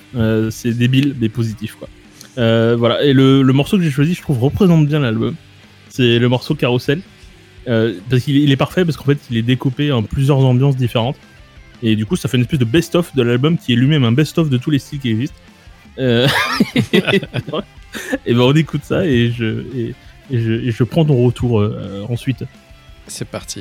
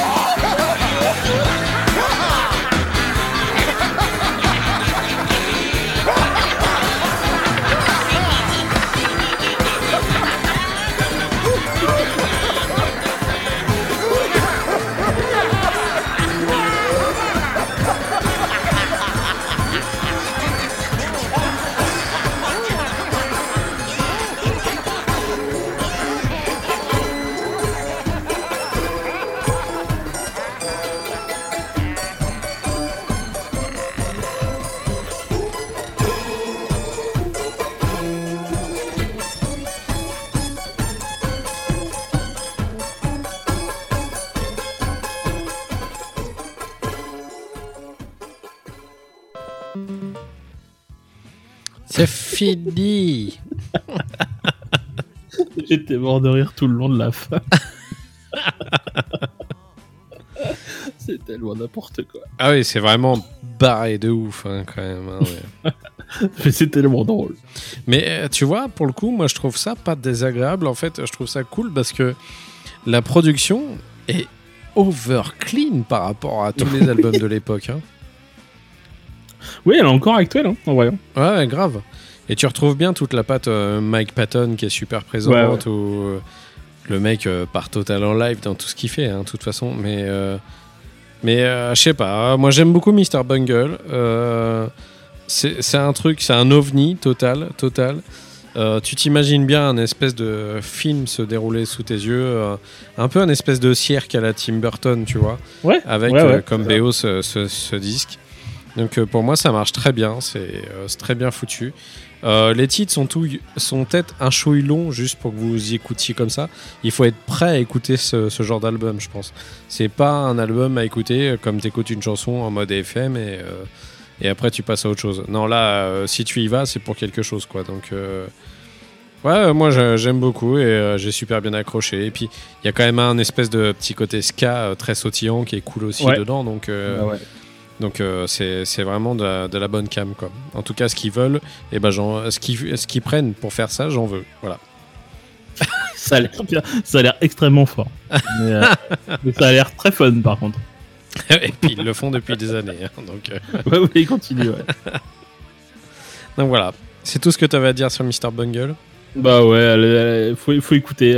Après, faut être prêt à écouter, mais, euh, c'est trop drôle quoi. C'est, euh, j'ai vraiment, pour moi, j'ai l'impression de- de- d'écouter un stand-up de, de youtubeur. euh, Enfin, ils font des blagues. En fait, ils font des blagues musicales. Genre, je te dis, à la, à la fin de ce morceau là de Carousel, Ouais. euh, c'est débile. Enfin, j'ai vraiment l'impression de, de- de regarder du Monty Python. euh, mais euh, c'est ça. hein. D'écouter du, d'écouter du Monty, ou ce qui, ce qui se passe dans le cerveau des Monty Python quoi. Ouais. Et, euh, Ben, ne serait-ce que, que quand tu regardes la pochette, euh, il y a un peu de Monty Python dedans. donc, ouais, euh, c'est vrai, c'est vrai, c'est vrai, c'est vrai.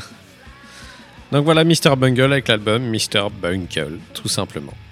Faisez-vous plaisir à aller écouter ça si vous voulez euh, découvrir des choses intéressantes. Euh, pour ma part, euh, je vais revenir sur un groupe dont j'avais déjà parlé euh, là des- euh, l- sur l'année 1990. Euh, un groupe qui m'est cher au cœur. J'ai l'impression que je dis ça à tous les artistes en même temps. hein. C'est un peu chelou.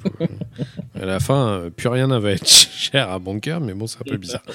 Euh, je vous parle des Pixies qui, en 91, ont sorti un album qui s'appelle Trompe le Monde, euh, qui a pas eu un très bon, très bon retour à l'époque. Ouais.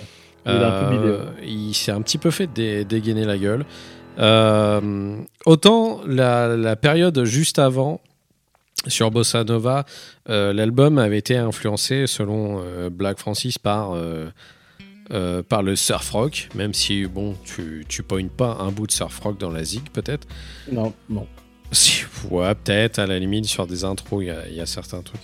Celui-ci, il le voulait vraiment plus punk rock. Euh, avec des guitares un petit peu plus lour- lourdes, avec des rythmes beaucoup plus rapides. Et euh, bah, ma foi, ça a été le cas. Euh, Il y a des prises de risques qui ont été prises sans trop faire non plus. Je pense que c'était du Pixies qui avait envie de se renouveler, de revenir à une certaine source qu'ils avaient peut-être perdue et toutes les brouilles qu'ils avaient eues entre Kim Deal et Black Francis à l'époque, ils avaient peut-être besoin d'essuyer le truc avec des nouveaux titres et il y en avait pas mal sur Trompe le Monde.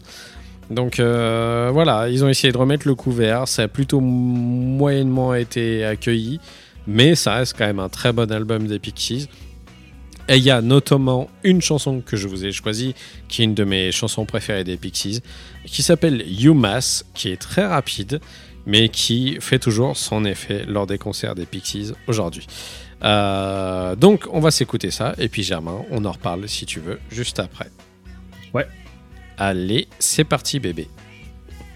Je t'appelle bébé, ça, te- ça te dérange pas? Oui, je, je sais pas quoi dire. C'est parti.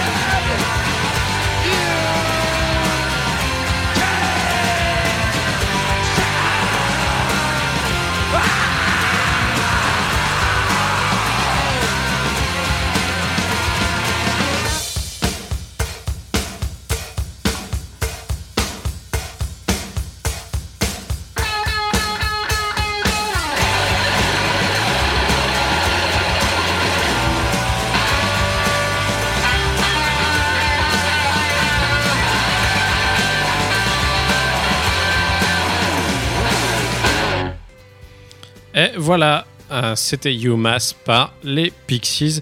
Ça, c'est le genre de Pixies que j'aime. Voilà. le Pixies Starbe qui finit total à la Yule, complètement débile à la fin. Ouais, là, tu t'y attends pas, vraiment. c'est vraiment cool. Euh, bien sûr, j'ai choisi euh, parce que je trouve que c'est une des chansons les plus entraînantes de l'album. Mais j'aurais pu choisir euh, bien d'autres chansons de cet album que j'aime beaucoup, notamment Alec Eiffel, qui est une chanson emblématique des, des Pixies que tout le monde connaît. Euh, Il y a Eden aussi, qui est une reprise de Jesus and Mary Chain. Et euh, Suba Kulcha, bien sûr, euh, qui, est, qui est une chanson super connue aussi.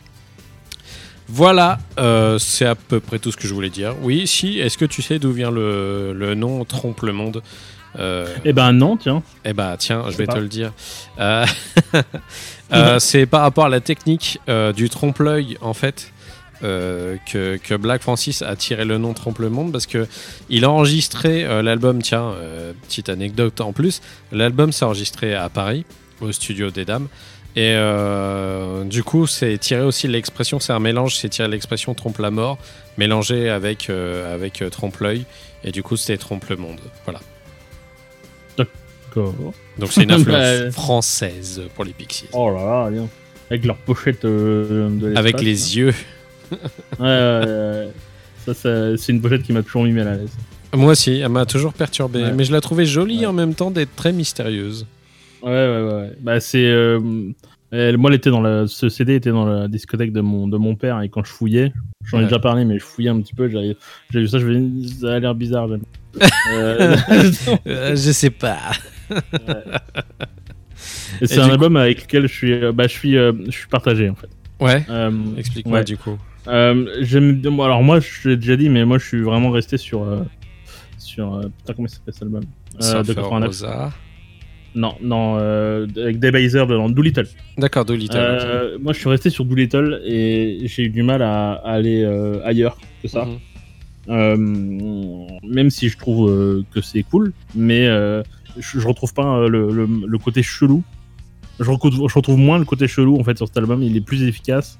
Ouais. Et, euh, et moi, j'aime mieux le côté chelou de Pixies. En fait. Ok. Euh, donc, euh, même si tu vois, moi, le morceau que tu m'as mis là, Yumas, je le trouve cool. Ouais. Mais j'ai envie d'avoir un truc plus plus barré quoi. D'accord. je, je suis partagé. D'un côté, je le trouve pas désagréable, mais d'un autre côté, je, je l'attendais un peu plus. Ok. Donc, euh, voilà. Eh bien, je comprends tout à fait, Germain. Et je te respecte pour ce choix. Ah, ça, c'est très gentil de respecter. Très bien, bah merci beaucoup pour votre retour sur les Pixies. Et croyez-moi, Germain, ce n'est pas la dernière fois qu'on entendra parler dans le Ah, bruit. Ah, ça m'étonnerait que ce soit pas la, que ce soit la dernière. Ouais. en effet.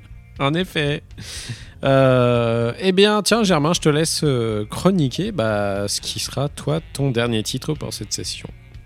Ouais, un album euh, un peu méconnu.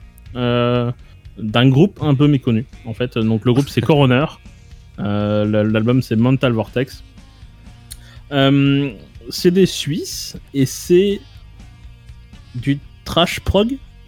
Le en fait, et ouais, tu vas comprendre. En fait, le truc, c'est que ils sont, ils ont toujours été un petit peu, un petit peu mis de côté euh, par la, par la plupart euh, des, des gens qui écoutent du trash, parce que euh, bon, le fait qu'ils sortent plus d'albums depuis de 93, ça doit jouer. Même si, même si ils ont annoncé depuis quelques années, viens, on fait un retour et on, on attend toujours.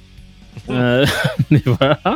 Le truc, c'est que c'est un, un, un groupe qui est plus technique que, que ce qu'on peut retrouver dans le trash habituellement, en tout cas dans, ce, dans cette, dans cette période-là. Euh, ils, ont des, ils ont des rythmes qui sont plus saccadés, euh, euh, notamment le, le batteur, big up au batteur, qui est un, un psychopathe, qui est très très très très fort. Ils ont plein plein de textures différentes et ils ont des riffs qui pètent les doigts. C'est-à-dire qu'à l'époque, j'ai essayé de faire des morceaux de Coroner et, et non. Ne Et non, c'est faux. ne faites pas ça chez vous. c'est terrible. Ils ont des trucs, euh, ils ont des, ils ont des accords avec où il faut, faut, faut- il faut une troisième main, quoi. C'est pas possible. Ça, ça pète les doigts. Faut avoir des écarts de ouf dans les C'est doigts. peut-être ça le secret, Germain. C'est- Ah non, mais c'est terrible. Ouais, c'est, c'est- en fait, c'est c'est deux joueurs de guitare sur une seule même guitare, c'est possible. Et euh, donc c'est terrible. Donc ne faites pas ça chez vous. Euh, et, c'est- et ils ont un- vraiment un univers qui est, qui est plus euh, qui est plus proche du prog en fait. C'est vraiment un, un style de trash avec des, des, des textures et euh, des structures de, de, de plus de progressif quoi. C'est c'est assez euh, étr- étrange quand on, quand, on, quand on le définit comme ça. Ouais. Sauf que quand on écoute, bah, c'est fluide, en fait, ça passe tout seul. Tu vas t'en rendre compte avec le morceau. Hein. Euh, et et c'est c'est tous ces détails-là qui font que j'ai plus de plaisir actuellement à écouter Coroner que, que d'autres groupes classiques. Euh, parce que euh, parce que c'est plus euh, c'est plus travaillé, il y a plus de choses à écouter. En fait, quand tu réécoutes plusieurs fois l'album, il y a- tu découvres plus de choses. Euh, co- contrairement, par exemple, à du Sepultura à l'époque, euh, euh, qui fait des trucs qui sont très efficaces, euh, qui sont pas faits pour être très subtils, ils sont faits pour être vraiment être efficaces. Là, Coroner, c'est quand même plus subtil, quoi. Il y a, y a, plein, y a plein de détails partout. C'est ça qui est intéressant. Et c'est un album, tu, tu, je vais t'étonner. C'est, c'est un album qui a aucun album, aucun morceau qui, qui, est faible en fait. Il y a une constance dans la qualité des, des morceaux qui, est incroyable. Et même I Want You, qui est une reprise des Beatles Mhm. euh, par, euh, par Corner que j'aime bien, euh, alors que j'aime pas les Beatles. Euh, voilà. Donc euh, c'est c'est assez ouf. Même leur, leur discographie, de toute façon, elle est, elle est hyper qualitative, même s'ils n'ont pas sorti beaucoup d'albums, mais en tout cas, au moins ils sont, ils sont, ils sont quali. Ouais. Euh, et je suis très impatient de savoir ce qu'ils vont nous sortir. hein. S'ils sortent un jour un nouvel album qu'on qu'on- qu'on attend depuis quelques années, euh, euh, peut-être que ce sera bien, peut-être que ce sera euh, euh, mieux que Tool. Euh, attention, attention. hein. ah, il sort demain, je l'ai pas écouté, donc euh, voilà. Euh, J'ai juste écouté le premier morceau. On sait que certaines personnes l'ont écouté et qui s'en vantent. Ouais. on, on se, on se demande bien où ils ont été chopés. Euh, moi, j'attends la sortie euh, du truc. Mais euh, ça sert à rien parce qu'au final, c'est juste ça reste la même chose. Mais, Je pense que mais- Ah, ah, pour tout vous dire, si vous écoutez euh, là, de toute façon, ce, ce truc un peu plus tard, l'album sort demain pour Germain et moi. ouais, il sort demain. Je pense que demain, ça va être drôle parce que Germain et moi, nous connaissant très bien, on va peut-être se connecter dès la première heure demain, juste pour débriefer et euh, parler de, de ce qu'on a fait. Je, je le sais, comme des gosses qui reçoivent une nouvelle BD. Quoi. Ah, Donc, ouais, euh, voir. Mais je, je suis toujours pas, euh, je suis toujours pas rassuré. Avec le premier morceau qui est sorti, je suis pas rassuré. Euh, donc euh, ça, je me suis un peu ennuyé. Pour, pour tout vous dire. Donc, mais on va voir. Il faut, il faut voir avec le. le- on est en train de, de dériver sur. Oui, tout à fait. euh, dis- mais disons, pour terminer là-dessus, Tool, ça se prend avec euh, le- l'entièreté de l'album et pas juste un morceau extrait. Exact. Euh, donc il faut écouter tout le truc pour savoir si ça fait partie d'un tout ou si euh, c'est c'est facile de l'extraire du truc. Donc on verra ça demain. Tourne sur Coroner. voilà, on verra bien. Euh, donc Coroner, euh, donc je suis impatient de savoir ce qu'ils vont nous sortir euh, et euh, et puis bah je suis je suis je suis content de pouvoir parler d'un groupe qui est un petit peu délaissé depuis quelques années injustement parce que Coroner ça défonce. Euh, le morceau que j'ai choisi c'est Sirens et euh, tout l'album est de cette qualité là. Donc si vous aimez et si vous avez aimé ce morceau, euh, tout le reste va vous plaire. Et on en reparle à peu près.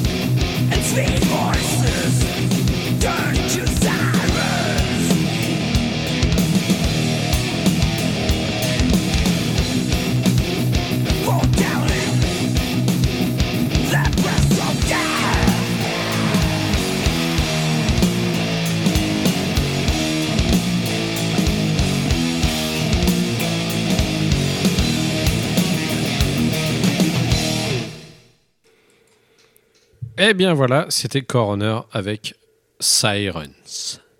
Et tu comprends pourquoi je parlais de prog. Là, c'est vraiment du prog trash. Ouais, c'est clair. C'est Euh, vraiment pile entre les deux. Eh bien Germain, Oui. voici un groupe qui m'est totalement étranger. Ah ouais? Ouais. Genre même de nom, quoi, tu veux dire? Bah écoute, je sais pas, ça me parle, mais j'ai l'impression de pas avoir écouté en fait. Ah, c'est. Tu, tu vois, c'est représentatif. c'est- On parle pas d'eux, c'est dommage. Bah ouais, ouais, j'ai l'impression, euh, j'ai l'impression de comprendre un peu du coup ce que tu disais sur le fait que les mecs soient, soient, soient pas assez connus ou pas assez représentés. Euh, ouais, ouais, je suis, je sais pas. Bah, après, encore une fois, ils ont, ils ont sorti euh, une flopée d'albums en fin 80, début 90, et même Ouais. milieu 90. Mhm. Et après, plus rien. Donc, normalement, forcément, si, si, si on n'entend plus parler, c'est aussi pour ça. Mais, euh, mais on. Je n'entends pas beaucoup euh, parler en tant que référence ou ce genre de choses. C'est dommage, quoi. Ouais, ouais. Après, euh, je suis, je suis assez, euh, assez curieux, donc euh, je vais aller écouter euh, du coup le reste, ce qu'ils ont fait, euh, même plus récemment, s'il y a des trucs qui sont sortis récemment du coup. Euh, après, Réellement, en j'ai. fait, le- Ouais, ça, ça fait de 87 à euh, 93. ok. Rien d'autre. Ah, d'accord, ok. Bon, Ah oui, oui. Après, j'ai quelques, petits, quelques petites réserves par rapport à la voix, notamment, qui fait très euh, Ouais. euh, Al Jungersen, tu sais, un petit peu à la ministry, où il y a beaucoup d'écho et de reverb dessus. Ça me dérange un chouille. Mais, euh, mais sinon, ça joue vachement bien. Donc, euh, je suis pas contre euh, en écouter plus. Quoi. Ouais, faut, faut essayer. euh, c'est, c'est, en fait, c'est vraiment bien. C'est vraiment, c'est très, euh, très texturé. Il y, a, il y a plein de détails et c'est vraiment super intéressant, quoi. Ok, donc on rappelle le nom de l'album qui est Mental Vortex par Corner. Et euh, ce qui est assez marrant, c'est que euh, leur pochette, eh ben c'est, je crois que c'est une photo d'Anthony Anthony Perkins, euh, qui est Ah ouais l'acteur qui jouait dans Psycho. D'accord. ok. Enfin, j'ai l'impression que c'est ça. Et je trouvais ça normal et limite iconique, en fait. Ouais. J'ai un problème avec mon, mon truc. Bon, c'est pas grave. j'ai un truc qui bug de mon côté au niveau du son. Mais, mais voilà. Donc, euh, allez écouter les gens et peut-être que c'est une découverte aussi pour vous. Donc, euh, faites-nous des retours par rapport à ça. Euh, le prochain album. Eh ben ça, je pense que du coup, pour le coup, ce sera totalement l'inverse. Ça sera Ouais, un album que tout le monde connaît. Ouais. Enfin, une majorité des gens. Peut-être les plus jeunes le connaissent pas tellement. Mais en tout cas, nous, à nos âges, c'était assez inévitable. C'est Nirvana. Et, euh, voilà. À l'époque, bien sûr, tu pouvais choisir. Soit t'écoutais du hip-hop, soit t'écoutais du, du grunge, soit euh, t'écoutais de la musique classique comme tes ramps. Ou sinon, t'avais le choix, comme tout le monde, tout le monde, tu pouvais écouter Michael Jackson, bien sûr. Parce que à cette époque est sorti Dangerous de Michael Jackson, qui était le huitième album déjà de Michael Jackson. Euh, et qui a, qui a euh, avec son nouveau producteur à l'époque, révolutionné quand même pas mal de choses euh, avec cet album qui avait, je sais pas, enfin. En même temps, j'ai envie de dire, c'est une espèce de, de rengaine de dire que la zig de Michael Jackson révolutionne quelque chose en tant que tel. Mais voilà, il y a beau avoir eu toutes ces histoires qu'il y a eu avec Michael Jackson qui sont dégueulasses et qui n'ont pas de forme. Euh, bah n'empêche que ces albums-là, ils étaient franchement trop bien quoi. Euh, moi, à l'époque, quand sorti Dangerous avec le single Gem et que je voyais Michael Jordan à l'image avec Chris Cross à l'image, avec euh, des rappeurs et tout ça, mais j'étais dingue, j'étais fou. Et la zik, putain, mais qu'est-ce qu'elle est bonne, c'est savant mélange de hip-hop, de new jack et puis de, de funk et, et d'un peu tout. Il y avait aussi euh, sur euh, Dangerous plein de guitares saturées à droite à gauche sur des titres. Il y a eu un nombre, mais incalculable de hits sur cet album. Euh, D'ailleurs, je me demande si tous les titres sont pas des hits, à part peut-être les deux derniers titres qui sont pas qui sont pas fameux, mais mais voilà, c'est quand même juste une grosse tuerie. Je sais pas si toi à l'époque, euh, du coup, t'as beaucoup écouté cet album, mais moi quand j'étais kid, putain, mais qu'est-ce que je l'ai retourné, je l'ai retourné. bah, J'ai une petite histoire avec. euh, Ah bon, ouais Je t'en parlerai après. Ouais, ouais, tu Ok, ça roule. Euh, ma grande sœur écoutait ça et euh, ça, ça me rendait dingue tellement j'adorais et que je pouvais pas forcément aller prendre son CD ou sa cassette pour écouter parce que c'était à elle quoi. Et du coup, moi j'avais pas le droit que de faire écouter que derrière un mur ou ce genre de truc. Et tout le monde était ouf de Michael Jackson, tout le monde voulait faire comme lui. Moi après je suis devenu complètement starbé de ça. J'étais vraiment un gros fan de Michael Jackson à un moment donné, j'étais abonné à MJ Magazine. Enfin, je sais pas si tu te rends compte. Ah ouais, ok, d'accord. C'était vraiment dingue. Il y avait une espèce d'imagerie que j'adorais chez lui, en fait, à l'époque. Et euh, jusqu'à un certain point. hein. Je, crois, que c'était jusqu'à Blood on the Dance Floor que j'ai dû arrêter après, du coup, d'é- d'écouter ce qu'il faisait. Euh, mais j'étais vraiment gros dingo de lui parce que je trouvais que, je sais pas, ça me foutait tout le temps la patate et que je kiffais Michael Jackson, quoi. Euh, pour faire un petit récap des titres qui sont sortis sur cet album et que vous connaissez forcément, il y avait bien sûr Gem, il y avait In the Closet qui était sorti aussi en single, il y avait Remember, the Time qui est euh, surconnu, Heal the World, euh, Black or White, Who Is It, Give In To Me, pff, Dangerous, Will You Be There aussi. Mais il n'y a que, que, que des singles en fait dans, dans ce truc quoi. Donc, euh, donc voilà, euh, je vais pas faire super original. Moi pour le coup j'ai choisi Black or White parce que je trouve que c'est la chanson la plus représentative euh, de l'album. Euh, son clip était révolutionnaire encore une fois avec le, le morphing qui arrivait pour la première fois dans un clip fou. grâce à Michael Jackson. Ah ouais, c'était dingue. Euh, avec la pléthore d'acteurs qui étaient aussi dans, dans ce clip. Enfin, il y avait une imagerie complètement ouf. On, on commençait à toucher vraiment de très loin la, la période euh, gold pour, pour MTV, avec tous ces clips complètement dingues les uns euh, au-dessus des autres. Enfin, c'était vraiment une sacrée, et sacrée époque quand même. Donc euh, tout de suite, on va s'écouter Black or White, et puis on en reparle juste après Germain. Mm, Mm, mm,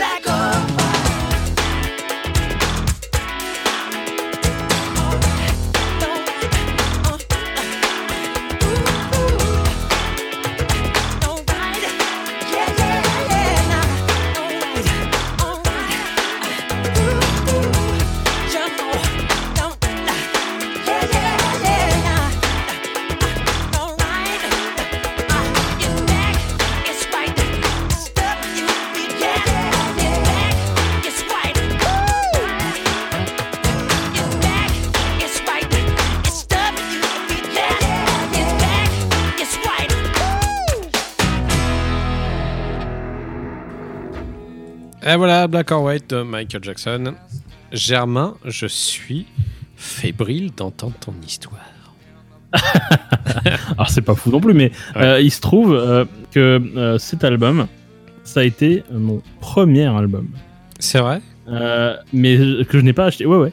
En fait, le truc, c'est qu'à l'époque, je raconte un peu ma vie, mais mes parents avaient racheté du matos, IFI, Mhm. et avant, ils avaient une espèce de platine, enfin, c'est une platine, c'est un- une chaîne IFI euh, à CD. Mais, Ouais. euh, mais alors, je sais pas si t'as connu ça, mais c'est des chaînes euh, toutes plates. D'accord. Euh, et ils trouvaient que c'était pas pratique. Du coup, ils en ont racheté une normale. et ils me l'ont filé. Et, et je leur ai dit, bah ouais, mais vous me filez une platine, mais j'ai pas de CD. J'écoute la radio, mais bon, voilà. Et ils m'ont donné, en fait, cet album-là. Donc ça a été mon premier album. Après, j'ai continué avec History, l'album d'après, etc. Ouais. Mais, et, et du coup, ça a été euh, le, le moment où j'ai expérimenté euh, des trucs avec du son. euh. alors, elle était, elle était pétée du cul, hein, euh, la platine, elle, elle était, elle buguait. euh, fallait que je souffle sur la lentille, que je la nettoie et tout, c'était galère. Putain. Mais, euh, je, mais je me, vraiment, je me prenais pour un ingé son. euh, euh, je branchais des enceintes derrière, je faisais des, je coupais les fils, je les rajoutais, enfin, je les rallongeais avec d'autres fils et tout. Je les essayais de les brancher sur les murs, machin. Je me, vraiment, je me croyais dans un, dans un studio et tout. Alors bah, euh, finalement, et je me prenais vraiment, pour une espèce de, vraiment un, un ingé son de ouf. Alors juste d'écouter Michael Jackson euh, sur une chaîne IFI pour AF, quoi. Et, euh, donc du coup, ouais, il, est, il est forcément resté euh, gravé dans euh, mon, mon historique musical, cet album. Un album important pour moi, quoi. Parce que du coup, c'est là où j'ai commencé à, à avoir un peu de matos, même si j'ai pas continué dessus. Hein, je, je suis pas, je suis pas devenu un son ou quoi. Ouais. Mais euh, j'ai expérimenté des trucs, voilà. Donc c'est un album important pour moi aussi, quoi. Ah bah, très bien. Ouais, après, du coup, euh, je, je repensais pendant que j'écoutais le titre. Il y a des moments qui sont quand même. euh, je sais pas, il y, a un- il y a un mélange quand même dans cet album qui est assez ouf.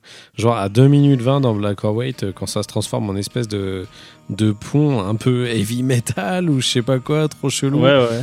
Et puis d'un seul coup, après, c'est le rappeur qui prend le, qui prend le relais sur le truc.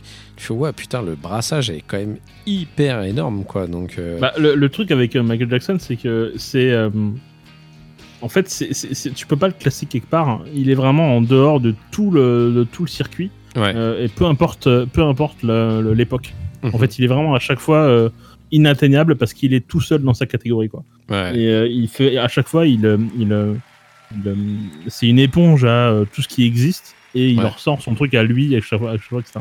Donc c'est, il est, euh, il est hors de tout en fait. Après, ce qui est dommage, c'est- vraiment que l'image de marque a, a complètement défoncé le travail du gars au final. Ouais. Ça fait chier, même si c'était vraiment, enfin, c'était putain d'excellent, toute sa zik, tout ce qu'il faisait, tout- toute la prod aussi qu'il avait. Enfin, le mec était vraiment sommet de sa gloire. hein. C'était ouf, hein. c'était vraiment, euh, c'était le top quoi quand t'écoutais Michael Ouais. Jackson. hein. Donc euh, voilà. Sauf que bah voilà, avec toutes les histoires et derrière des mauvais choix, bah il a perdu énormément de sa superbe et puis du coup tout s'est cassé la gueule quoi. Donc euh, donc voilà. Euh, Michael Jackson, euh, Dangerous, je pense que vous savez où le trouver si vous le cherchez. à peu près partout. Déjà chez vous à la base, à mon avis. Je- normalement, vous l'avez chez vous. ouais. Ou chez vos Euh, parents. quoi. Ouais, voilà, tout à fait. Euh, et ben Germain, on en a terminé du coup avec euh, cette partie 2 euh, de 1991. On se retrouve, les amis, avec plaisir pour une partie 3 euh, qu'on devra enregistrer d'ici pas très longtemps. Parce que du coup, là, euh, on a un setup maintenant qui a l'air d'être plutôt rodé, qui a l'air de fonctionner. Ouais, ça, ça fonctionne bien, j'ai l'impression. Ça l'effectue. On est déjà à 2 minutes 15 à peu près d'émission. Euh, 2 minutes. 2 Deux heures, minutes pardon. ça m'a pas réussi. C'est passé, court. passé lentement, hein, j'ai trouvé. Euh, 2 minutes 15. Euh, 2 heures 15, putain, j'ai trop de mal. C'est un truc de ouf. Il est temps que ça s'arrête, Germain. Voilà. C'est tout ce que je vous dis. Euh, on va se laisser. On se dit à très vite pour un nouveau numéro. Germain, merci encore pour votre compréhension et votre gentillesse. hein. Mais- Mais enfin, c'est normal. Je savais pas quoi dire, mais j'ai- j'aime bien agir comme des vieilles dames en fait. Ça me fait marrer. On se vous voit, ouais, comme des vieilles. Ah bah attendez, vous voyez pas Qu'est-ce qu'ils m'ont fait? Ils m'ont tous salopé mon plan de travail. Ah bah, bah je les raviterai plus.